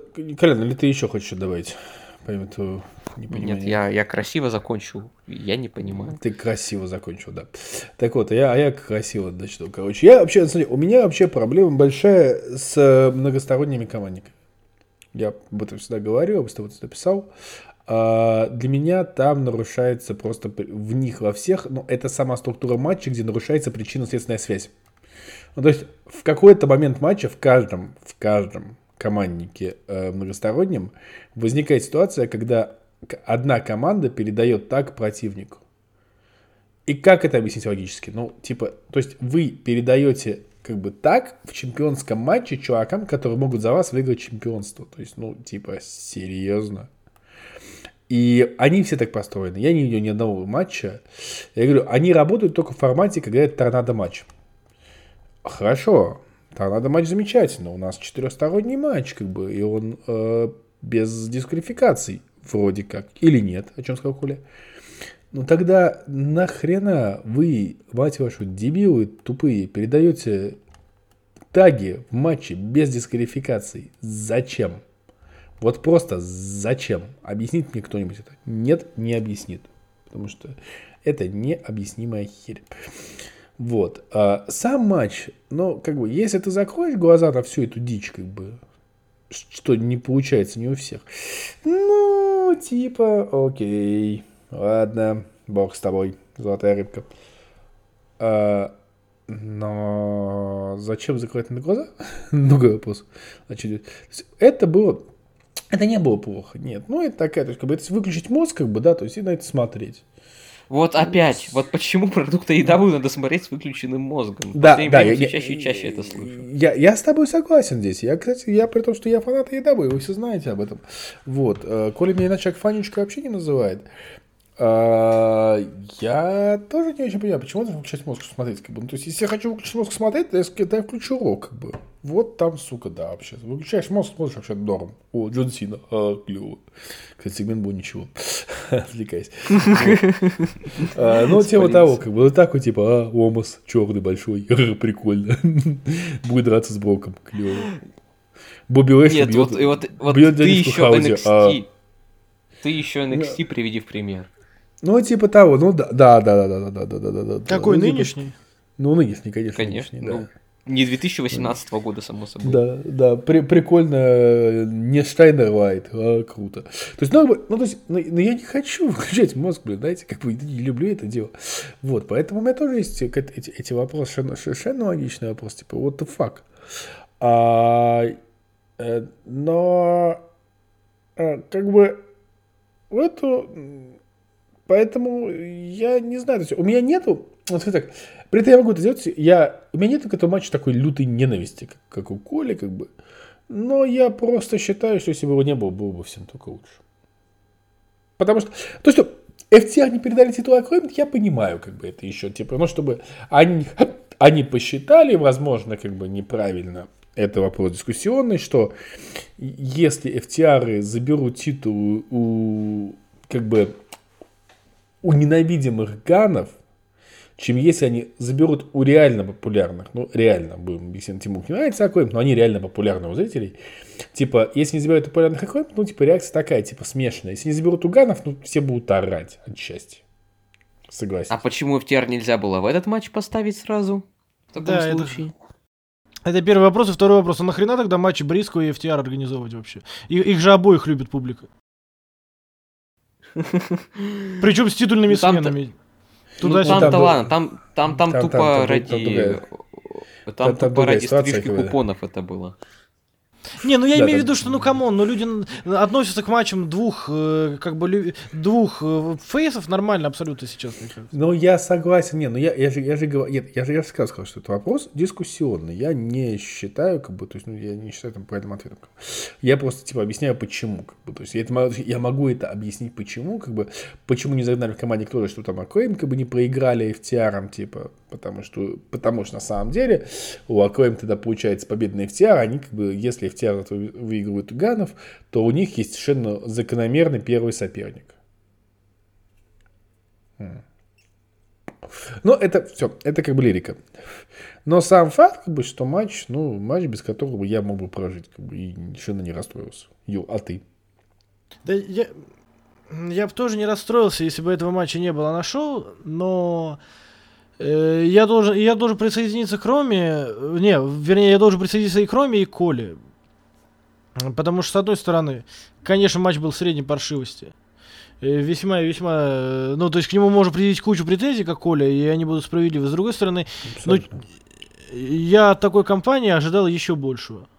Еще худшего, я имею в виду. Меня слышим, вообще? Да, да, большего трэша ты ожидал. Да, я ожидал больше. Вернее, я не то чтобы ожидал, я не хотел его ожидать, но я понимал, что он может быть. Я устал смотреть на э, э Джарета и Литтла в титульной гонке. Я не смотрю особо AEW, мне не хватает на него времени. Не потому, что я его не люблю, не потому, что я там считаю, что он говно собачье, я не могу его оценивать в силу того, что я его очень редко смотрю. У меня просто времени не хватает. Но даже я, блин, знаю, что они уже тысячу лет в этой титульной гонке. Э, The Acclaimed, окей, каким-то образом. И у меня возникает совершенно логичный вопрос, я совершенно согласен с Коляном. Почему было не засунуть в один из этих батл роялов FTR, чтобы они выиграли, стали претендентами и не выиграли титулы на Revolution? Даже в таком матче средней паршивости, который вряд ли бы они исправили, ну, э, объективно, типа три команды соу-соу и одна, одна из лучших команд в истории. Они в процентном соотношении не очень э, вытянут. Но хотя бы это был бы еще один крутой момент, если бы FTR снова стали командными чемпионами и так далее. А дальше телегу с The Acclaimed потенциально может дальше разгонять и прочее и тому подобное. Поэтому, не знаю, ну, с одной стороны, конечно, это матч не уровня по превью но объективно. Э, с другой стороны, он меня не разочаровал. Вот так я скажу, потому что я понимал, что может быть гораздо хуже. Ганы защитились, но это странно, как бы, ну окей. Э, то, что Ганы защитились, я уже думаю, ну совсем все плохо, а потом FTR вышли и спасли этот вечер, как бы. Это немножечко сгладило ситуацию. Я просто надеюсь, что они, что дальше, что Нихан все сделает правильно. A man can dream, как бы, пацаны. Да. А, Че, давайте перейдем к хорошему, к великому, к леге... Подождите, подождите, легендарному. Правда, я... Барни я Стинсону? Вас... Но практически как бы Барни бы оценил этот матч, как и любой вообще человек со вкусом. Нет, серьезно, этот матч, это был потрясающий. Я... Да, что, пацаны, знаете, часовое обсуждение часового Iron Man, да? Поехали. Ну, типа того, да. Слушай, я готов писать его час. А, это... Я там вот не люблю эти категории, там, лучший Iron Man в истории, там, 5.75, 20.70-20. Я вообще оценки не ставлю, как вы знаете, принципиально. А, но это был отличный матч.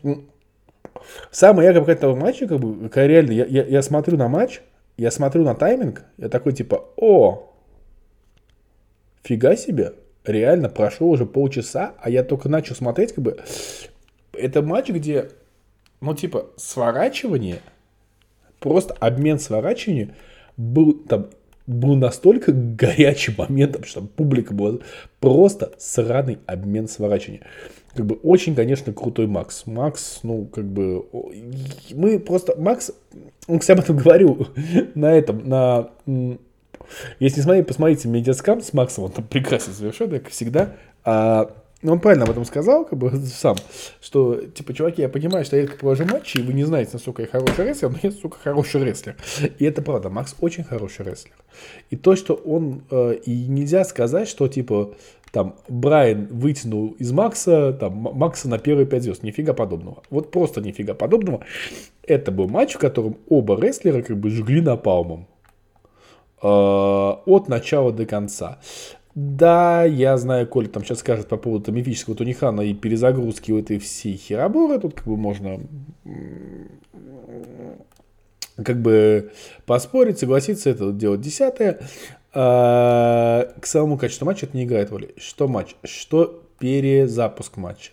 Что то, как была сделана концовка э, с этим, с баллоном. Я люблю, когда такие ну, чеховские ружья грамотно расставлены. И ситуацию с баллоном действительно очень грамотно расставили это чеховское ружье, и это было сделано очень здорово. А, э, абсолютно, абсолютно гениальный э, вот первый и второй фол Макса. Очень простой, очень понятный, очень как бы, ну типа логичный. И, то есть, ну, как бы дисквалификация себя и тут же два, два фола, это было сделано, ну, ну, круто, блин. Короче говоря, я не знаю, это, это действительно матч, который может быть бесконечный, который потрясающе хороший. Ну, что говорить, если забегая вперед, если Коля поставил как бы ему 5 звезд, ну, как бы, ну, 5 звезд от Коли это круче, чем, я не знаю, чем 7 звезд от Дэйва Мельцера, как бы, ну, то есть это, это то, чего не бывает вообще никогда, практически. Да, это впервые, ну, это там второй, третий раз на нашей памяти. Да, да, да, да. То есть, ну, как бы, то есть вы понимаете, насколько, насколько это был крутой матч. А, и он действительно, объективно, по всем параметрам, ты его смотришь, думаешь, блин, ну это вот, ты посмотрел, и ты понимаешь, что посмотрел что-то действительно потрясающее. И это то ситуация, когда это часовой матч, а ты его хочешь пересмотреть еще потом. А ты часто хочешь свой матч, ты говоришь, блин, а я, может быть, еще разочек бы глянул. Потому что он настолько хороший. Он действительно настолько хороший. Да, я фанат Дэнилсона, да, я этого не скрываю, как бы я считаю, ничего стыдного не быть в том, чтобы быть фанатом Дэнилсона, но, блин, даже не будучи фанатом Дэнилсона, нельзя признавать, что как бы это матч, который но это действительно, это, это нечто, это, ну, это однозначный кандидат. Это, возможно, уже у нас есть матч года, как бы, и я не знаю, что нужно сделать, чтобы быть круче этого матча, что нужно показать, блин, если честно. FTR а, против MCMG. Букит Тони Хан. Ага, если он будет в AEW, блин, это будет не 5 звезд. Чё? MCMG за пределами импакта что-то вообще не, как-то им не прет. Ну, там надо не МС... Господи, Букет Эд Нордхольм? Ну, типа того, да. Ну, Если... Э, господи Иисусе. Если FT... Пизду, ладно. Ну, потом ты знаешь, что Но я просто могу сказать, что, понимаешь, в любом случае, э, тут еще и фьюд, как бы, то есть был, ну, действительно прикольный. Ну, это действительно был единственный хороший фьюд к этому ППВ, прям, прям фьюд-фьюд, и который развивался, и, и он был клевый. И он был с клевыми сегментами, он был с, с потрясающими матчами просто по ходу пьесы, блин. Я говорю, типа, что не знаю, что мне нужно превысить эти матчи, которые там Дэнилсон просто сжег напалом на, на, на протяжении всего фьюда. Но как бы он тут зажег, тут не то, что напалом, не знаю, термоядерную бомбу скинул на нас, как бы. И мы такие, давай еще. Ну, то есть, это было прям... Я не могу... Это тот матч, который, который абсолютно полностью меняет восприятие этого ПВ вот на 8 звезд, как бы, тут, потому что на 80, просто потому что такой, типа, блин, я вот это, я сейчас вот это увидел. Серьезно, вот у меня еще вот такое показали. Ну, вы, ребят, молодцы. Ну, я как-то передаю слово, потому что будет очень долго по этому бесконечно пока кататься, потому что это было очень-очень-очень-очень круто. Да, я, наверное, отдадим Коле высказаться в конце, потому что Коля явно будет говорить долго, будет говорить красиво и будет заслуженно долго красиво говорить. Я... Не говори красиво. Не, не, я вам скажу так, что когда ты спал в сутки три часа, ты там пошел пятый час, что мы в эфире с Машей, и ты понимаешь, что смотришь чистое величие, типа, ты смотришь матч на час, ты понимаешь, что тебя ждет часовой матч, и для меня точно так же первый, ну, то есть там каждые 15 минут, условно говоря, они врубали таймер, или после каждого фола. И ты понимаешь, что, типа, 15 минут уже прошло, а оно не чувствуется. Там потом полчаса уже прошло, оно не чувствуется. Хотя ты понимаешь, что рестлеры очень постепенно разгоняют. Ну, как они сотворили эту магию, что они... Это такое ощущение, что они время ускорили. Это совершенно непонятно. Причем надо понимать, что, да, что когда матчи вот с таким временным лимитом, когда матчи должны продлиться весь временной лимит, это немного тяготит. Потому что ты знаешь, что все равно матч 100% будет час. И ты такой сидишь и все равно немножечко смотришь на часы. Здесь вообще не было этого ощущения. И это было у меня впервые, даже FTR и Бриско. На... Какое это pay было? Ринговано, э, где у них тоже был часовой Iron Man. И которому Мельцер тоже поставил там... Э, я Death не помню, before, before а? Dishonor. Death Before а, Dishonored. Death Before Dishonored, да. И я честно yeah. скажу, что да, я смотрел матч FTR и Близко абсолютно великий. Я бы ему тоже, наверное, поставил 5 звезд, если бы я его оценивал. Но я прям э, какие-то фрагменты ускорял на X2. Вот моменты провисаний, потому что они объективно были. Да, Декс Харвуд потом объяснял, что вы не понимаете, мы там сырили. И он имеет право, но просто, типа, матч и так 2 часа длится, вы тут еще по 2,5 минуты селите. Здесь не было ни секунды момента, когда я думал, блин, жалко, что я смотрю его в прямом эфире, что я не могу промотать что что-то. И это, конечно, выдающее совершенно зрелище. Э, что я еще хотел сказать? Того, что, э, скорее всего, не скажут. Ну, не, я, может быть, вот Рома сказал, что Макс очень, популя... очень хороший рестлер, я с этим согласен. Но мы с Юлькой говорили в понедельник после pay она приехала с работы и говорит, «Э, что там? Я говорю, они выдали классику, просто классику на все времена. Она говорит, что Брайан вытащил Максвелла. Я говорю, знаешь, наверное, в каком-то смысле все скажут, что Брайан вытащил Максвелла, потому что понятно, что Брайан, ну, объективно, один из величайших рестлеров в истории. Может быть, один из десяти величайших величайших рестлеров в истории. Именно как рестлер с точки зрения того, что он делает на ринге, как именно как, ну не исполнитель, а именно как ремесленник, я имею в виду. А, согласно Но одному был... из наших опросов, согласно одному из наших опросов, один из величайших Брайани, Брайанов Дэнилсонов в истории. Да, да, да, да. Ну, и я имею в виду, и я Юрке сказал, что, конечно, Брайан в каком-то смысле вытащил Брайан, но Максу было намного тяжелее объективно ему было тяжелее, и он справился с этим. Э, то есть, может быть, и тащил-то на себе Брайан, может быть, но Максу пришлось сделать намного больше работы, просто потому что у них, условно говоря, э, стартовые позиции неравные.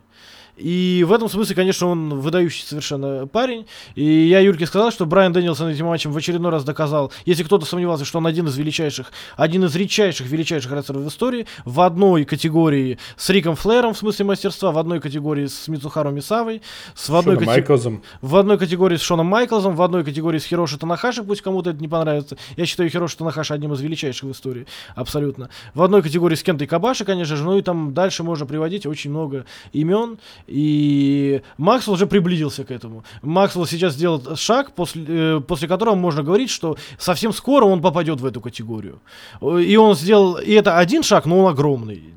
Если еще там 3-4 таких матча, а он показал, что он может выдавать такие матчи, то он совсем скоро, его тоже будут называть одним из величайших. А парню типа 27 исполняется в этом году, 26, я не 27, по-моему. 27 и половина года, сейчас 26. Ему вот 15 числа, через 3 дня ему, по-моему, 27 исполняется. И вот это он выдает 27 лет. Я понимаю, что кто-то скажет, что там были примеры, когда люди выдавали что-то больше. Ну, приведите, пожалуйста, я с удовольствием посмотрю. 27 Если... Ну, я не уверен, что... Ну, возможно, возможно. Вот матч с, этим самым, с Вальтером в Блэкпуле. Блэкпул же это был, да, второй, по-моему? Картив. Кардив, Кардив, Это был хорошо. Э, матч с э, Вальтером в Кардифе был где-то очень близко. Я бы ему то, я этому Iron Man поставил бы 5 с, 5 с плюсом, типа, как я ставлю лимит брейкером, типа. И э, Бейту с Вальтером я поставил 5 с плюсом. Но все-таки Бейту с Вальтером не пришлось драться час целый. И... Час, час и 7 минут. Ча- час и 7 минут, да. Но я имею в виду больше часа. И им все-таки чуть-чуть было попроще. Это, безусловно, никаким образом не умаляет их заслуг. И понятно, что Тайлер Бейт тоже один, ну, один из лучших рестлеров в истории Великобритании уж точно. И э, печально, что он занимает ту позицию, которую занимает, выступая с рестлерами с Алиэкспресс. Э, на бренде с Алиэкспресс. Опять же, никакого... Это было хорошо. Опять, никакого дизреспекта к NXT, я его обозреваю, я его хвалю. Но нужно понимать, что э, в силу того, что это подготовительная площадка, она и выглядит как подготовительная площадка, со всеми вытекающими. И выглядит местами немного как полулюбительский продукт. Это не значит, что его не надо хвалить, просто именно потому что я смотрю на него через эту призму, я его хвалю. Возвращаемся к Iron Man матчу. Да, в принципе, все. Я не знаю. Можно говорить часами, можно говорить, почему это великий матч. От первой до последней минуты. Единственная претензия моя, конечно, ну как сказать претензия? Эм, единственный у меня вопрос есть, да, когда Тони покинул комментаторскую панель, я подумал, ah, shit, here we go again. Сейчас опять появится Тони, и нам скажут, Тони Хан решил, что мейн-эвент не может закончиться. Сука, Хан, ты это делал не так давно с тем же самым МЖФ в матче Джерика и МЖФ, когда тоже сказал, что нужно перезапустить матч, да, тот самый, с карьерой Джерика Металлика на кону. И типа, ну, вы слишком чистите этой херней, ребят. Э, я бы, меня даже удовлетворила бы ничья в этом матче, потому что МДФ бы, и потом еще какой-нибудь матч, я не знаю по каким правилам, на Dynamite, где МДФ бы еще защитился, и нам бы еще раз показали красоту. Пускай бы им дали полуторачасовой матч на Dynamite, и мы бы полтора часа смотрели эту красоту на Dynamite, типа. И меня вполне это устроило. Но э, ну, да, вот этот момент. И с другой стороны, с другой стороны, МЖФ, конечно, этого заслужил. Он заслужил этот момент, он заслужил эту победу. Э, Дэнилсон сдался после LeBell Lock. Мне понравилось то, как Дэнилсон объяснил, почему он сдался. Это, конечно, тоже, можно сказать, немного притянуто. На Дайнамо это объяснил. Но да, все равно... Да, там вообще потрясающая, по-моему, была Дэнилсон на Дайнамо. Но все равно, э, поэтому вот к этому, это, наверное, единственная вещь, за исключением, да, э, момента, что Тони Хан опять появился из-за угла и такой, я спасу это шоу. За исключением вот этого, и это тоже такая придирка так себе, да, ну, то есть, это не, не обязательно показатель того, что все прям плохо. Э, здесь докопаться не до чего. Ни до фьюда на 99, наверное, процентов, ни до матча. Просто классика на все времена, просто лимит брейкер. И, конечно, говорю, там 5 звезд, 5 с половиной. Я, я всегда говорю, я в обзорах оцениваю такие матчи, говорю 5 плюс и приплюсовывайте туда столько, сколько хотите, потому что это явно лучше, чем среднестатистический матч. И, конечно, каждый уважающий себя человек должен, каждый уважающий себя фанат рестлинга, ребята, просто мы не скажем это так красиво, как это смотрится. Уделите час времени, если вы вдруг по каким-то причинам еще этого не видели, включите и посмотрите. Ну, это, это как Steamboat Flair, это я не знаю. Э, я бы, конечно, сказал, что как э, Омега и Окада, но Коля из чата выйдет, поэтому не буду говорить. Ну, это как какие-то матчи Флера и Стинга. Это как Шон Майклс, Брет Харт. Это как э, Гробовщик, Мэнкайн там, э, в Hell in a Cell. Это матчи, которые обязательно нужно посмотреть. Я считаю. Э, поэтому сделайте это обязательно. Может, вот у меня сейчас сестра только что пришла домой. Может быть, мы с ней это посмотрим. Кто знает. Э, потому что она тоже рестлинг фанат, и ей тоже обязательно надо это посмотреть. У меня все на это. Жги. Интересный, конечно, 2023 год пока что. Богат на громкие вывески, которые потом западная комьюнити преподносит как величайшие матчи в истории. У нас уже Омега с Оспреем этой участи удостоились, у нас Рейнс с Зейном частично под этот hype train попали.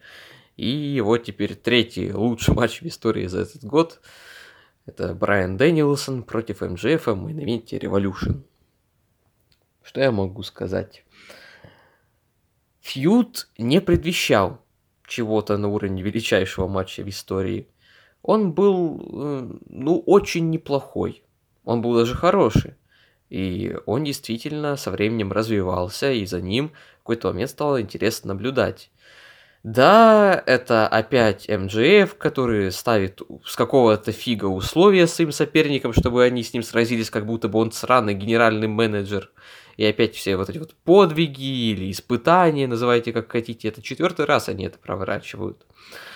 Но, вспоминая, какие крутые матчи выдавал Брайан, с Тимоти Тэтчером, с Бандита, с Бандида, с Такештой, с Рушем, как-то даже и не хочется вспоминать про то, что МДФ одну и ту же пластинку играет не первый год подряд. Да и сам МДФ, кстати, себя круто проявил как персонаж, когда он подкупал будущих соперников Дэнилсона с тем, чтобы они не столько победили его, сколько покалечили, чтобы к матчу с этим самым МДФом он подошел максимально избитым. Что, собственно, и произошло. Из-за этого отчасти фьюд, кстати, получился предсказуемый. Ну, да, мы все хотели, чтобы Брайан Дэнилсон победил, но мы все понимали, что не победит, что он настолько альтруист и адвентист седьмого дня, что он просто сам бы воспротестовал против победы над МДФ, если бы ему даже за кулисами где-то это предложили. Скорее всего, да. так и было, кстати. И на самом деле вопрос, а является ли поражение в таком матче поражением в целом? Я этот матч э, посмотрел уже, когда я, в принципе, знал, какая на него была реакция. Ну и э, результат, соответственно, я тоже узнал. Меня он не удивил. Я только не знал, каким образом они до него доперли. Величайший матч в истории, величайший матч в AEW, матч года и так далее. Я, на самом деле, на это купился. Потому что, э, ну, матч Брайана и МДЖ, по моему представлении, было таким котом в мешке. Э, Максвелл, он, э, его, конечно, можно бесконечно долго хвалить за разные вещи, но в некоторых вещах он достаточно зелен. Я не могу сказать, что вот он в Street 26 уже настолько великий рестлер, чтобы э, сотворить шедевр с кем угодно, хоть со шваброй, да. Были у него и свои грешки, так скажем, вспоминая опять же матч с Коди на Revolution 2020 года. Всегда оставался какой-то процент риска. Но я поставил очень высокую планку для сравнения. Я в обзоре об этом писал. Я ориентировался на лучший матч в истории рестлинга по моему субъективному мнению, сразу оговариваюсь субъективному, это Джонни Гаргана против Томаса Чампы на NXT, Тайкор, Нью-Орлинс, 2018 год, несанкционированный матч. Могу ли я сказать, что Брайан и Макс переплюнули Гаргана и Чампу? Нет, не могу. Могу ли я сказать, что это был, ну, прям один из десяти там лучших матчей в истории вообще всего рестлинга? Ну, наверное, тоже нет. Пять с плюсом? Ну, конечно же, да. Это действительно шедевральный матч. Это произведение рестлинг-искусства. И если мы говорим именно о лучших матчах в истории одного конкретно взятого промоушена, о Elite Wrestling, то, пожалуй, да. В рамках этого промоушена это был лучший матч за все года, что он существует. Лучше, чем Дастин Коди, лучше любого из командников, которые можете назвать лучшими в истории, лучше, чем Дэниелсон и Висельник, оба их матча, точнее, все три их матча. Лучше, чем ну, все, что угодно. Это шедевр, в котором 99 и там 99999 процентов было сделано идеально. Фолы идеальные, в особенности те фолы, которые уже отметил Рома в исполнении Макса, который таким образом вывел матч на ничью, это было сделано настолько, казалось бы, очевидно, но настолько круто именно потому, что до этого очевидного ну, практически никто на нашей памяти не додумывался. А Макс взял и додумался. И вот все вот эти вот фишки и развитие отношения рестлеров прямо по ходу этого поединка, очень долгого поединка, как мы и ожидали, как и предполагается в часовом матче по правилам Железного Человека. Поначалу, когда они один не воспринимал другого всерьез, а этот другой за маской иронизирования и троллинга старался скрыть свою неуверенность в собственных силах, потому что он понимал, он противостоит Титану, он противостоит человеку, который на таких матчах собаку съел, и ему есть что терять. Он может сколько угодно завидовать Дэниелсону, он может сколько угодно кричать о своей ненависти к нему, но, как и в случае с Панком, он наверняка где-то в глубине души восхищается Дэниелсоном. И именно поэтому он так боялся Он, он об этом говорил на презе, если ты помнишь. Да-да-да. Э, и Дэниелсон, ну, у Дэниелсона весьма своеобразный подход. Он это такая Мейка Сатамура э, из мира американского рестлинга. Он сделает крутой матч с любым, и это его цель даже в рамках КФБ, но при этом он выбьет из тебя все дерьмо. И, естественно, несмотря на то, что он пытался проявлять какой-то своеобразный респект Максу, он все-таки в большей степени его троллил, задирал, как нерадивого ученика, и показывал, ну ты, конечно, крутой чел, но ты не на моем уровне. И он был уверен в своей победе. Эта уверенность не ослабевала, даже несмотря на то, что матч со временем становился все жестче и жестче. Настолько жестче, что они умудрились устроить практически кровавую баню, при этом э, не выходя сильно за рамки обычного стандартного матча. То есть никаких сильных противоречий тут не было. Тут почти не используются посторонние предметы. Ну, разве что стол, который они раздербанили просто в щи, сделали это максимально красиво. И кислородная, кислородный баллон, ну, это было сделано, скажем так, тайно, закулисно, так, чтобы рефери не видела. Э, а так, все, чего они добились, вся кровь, которую они пустили, это исключительно старание их тел, э, которые они использовали как оружие. И при этом каждая секвенция имела свой отдельный э, оттенок. Была секвенция с многочисленными сворачиваниями, была секвенция с chain wrestling ом, сугубо, со сворачиваниями или с chain wrestling ом. Была секвенция с болевыми, э, которую с, с, сопровождали не, нереальные эмоции, когда э, Макс, корчащийся от боли, умудрялся орать на Дэниелсона, кричал «Я ненавижу тебя!», дал ему пощечины, а тот в ответ только улыбался и все крепче и крепче фиксировал свой болевой, свой kneebar. Э, была секвенция Э, когда Мокс, э, господи, Мокс, Макс уничтожал Брайана, собственно, с этим вот комментаторским столом, ну не комментаторским, со, со столом таймкиперов, ну не суть. Э, когда э, Брайан э, ожил, началась секвенция ближе к концу, и борьба снова стала равной, и каждый прием имел значение, каждый удар имел значение, началась гонка со временем. Конечно, мы понимали, что, скорее всего, будет ничья. И на самом деле это был единственный логичный выход, ничья, и потом, что называется, sudden death, или в простонародье да. овертайм, где уже определится победитель наверняка. Э, это бы доказало, с одной стороны, что э, Брайан остается титаном в своем классе, с другой, что э, МДФ он прошел этот своеобразный экзамен, и он оправдал свое звание мирового чемпиона, и сделал это практически чисто. Тут каких-то уловок от МДФ на самом деле было по минимуму. Он все делал очень элегантно, как это делал в свое время Томаса Чампа. Он хил, он хитрый, он умный, но он при этом очень жесткий, и он уверен в своих силах. И это здорово, потому что это тоже показывает эволюцию МДФ как персонажа.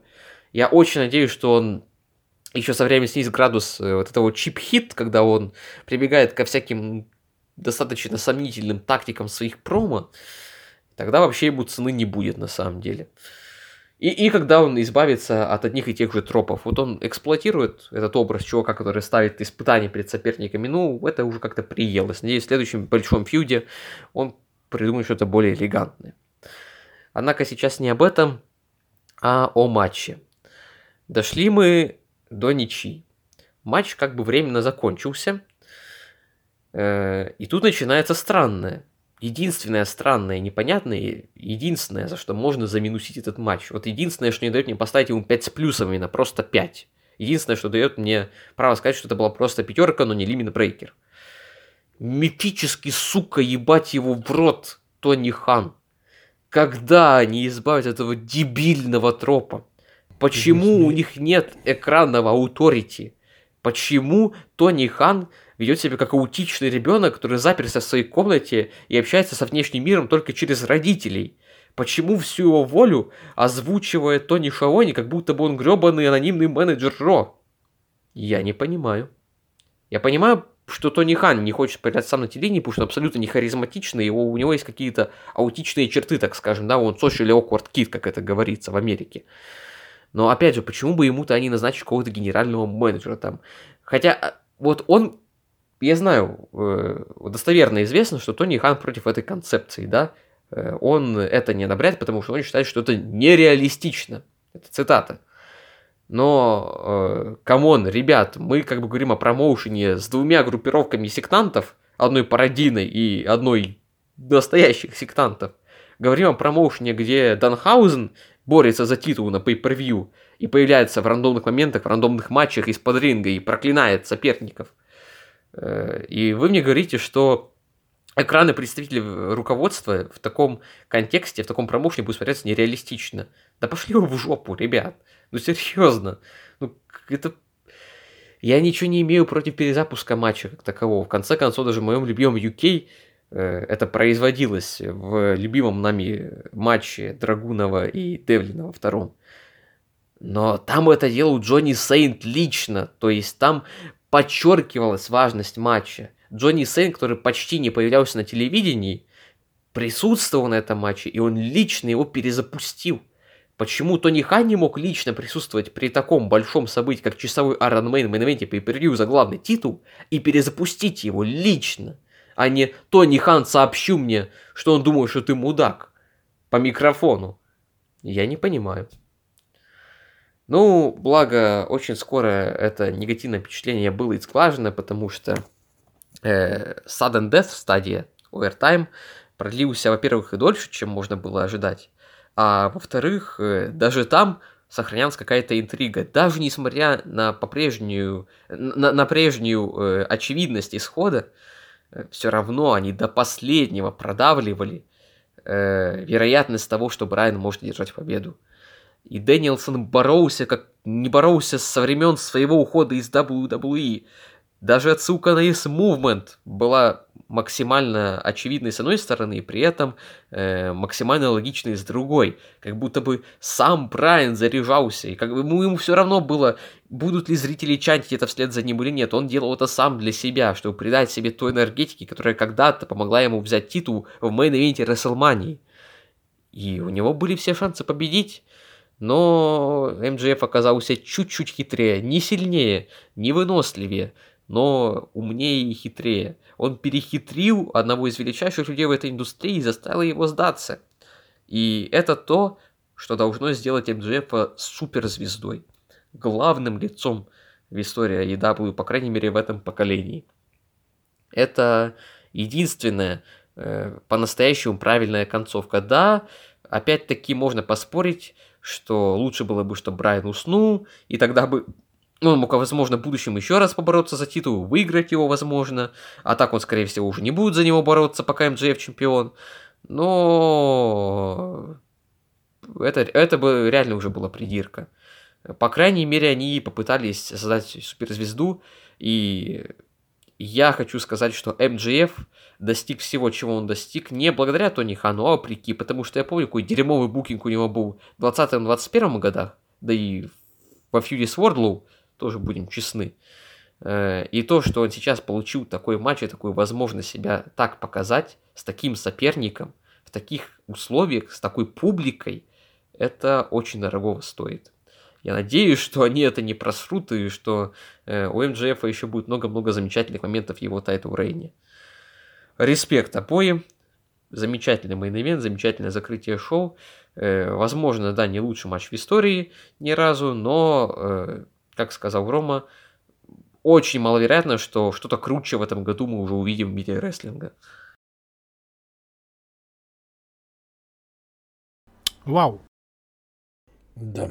Я по, по ходу прослушивания подумал, может, Колян, ты один писаться будешь? Не, не потому, что я, типа, э, пытаюсь докопаться, а потому что действительно настолько... Э, а, настолько... А, а, а, а сложно что-то, знаете, поэтому, поэтому Колю на потом и оставляем, потому что, как Коля говорит первым, ты как бы...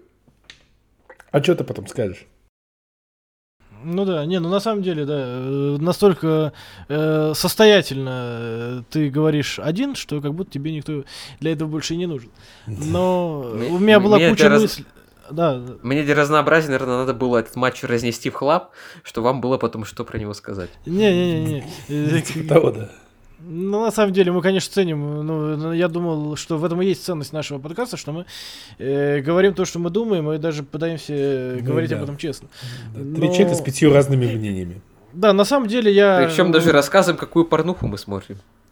Я же сказал, неправда, я сказал, что Коля предпочитает, э, все знают, что Коля предпочитает американское, а порно или инди, пускай люди додумывают. Я не утверждал. Ладно, мы... А, потом самое... Коля сам всем-всем все спалил.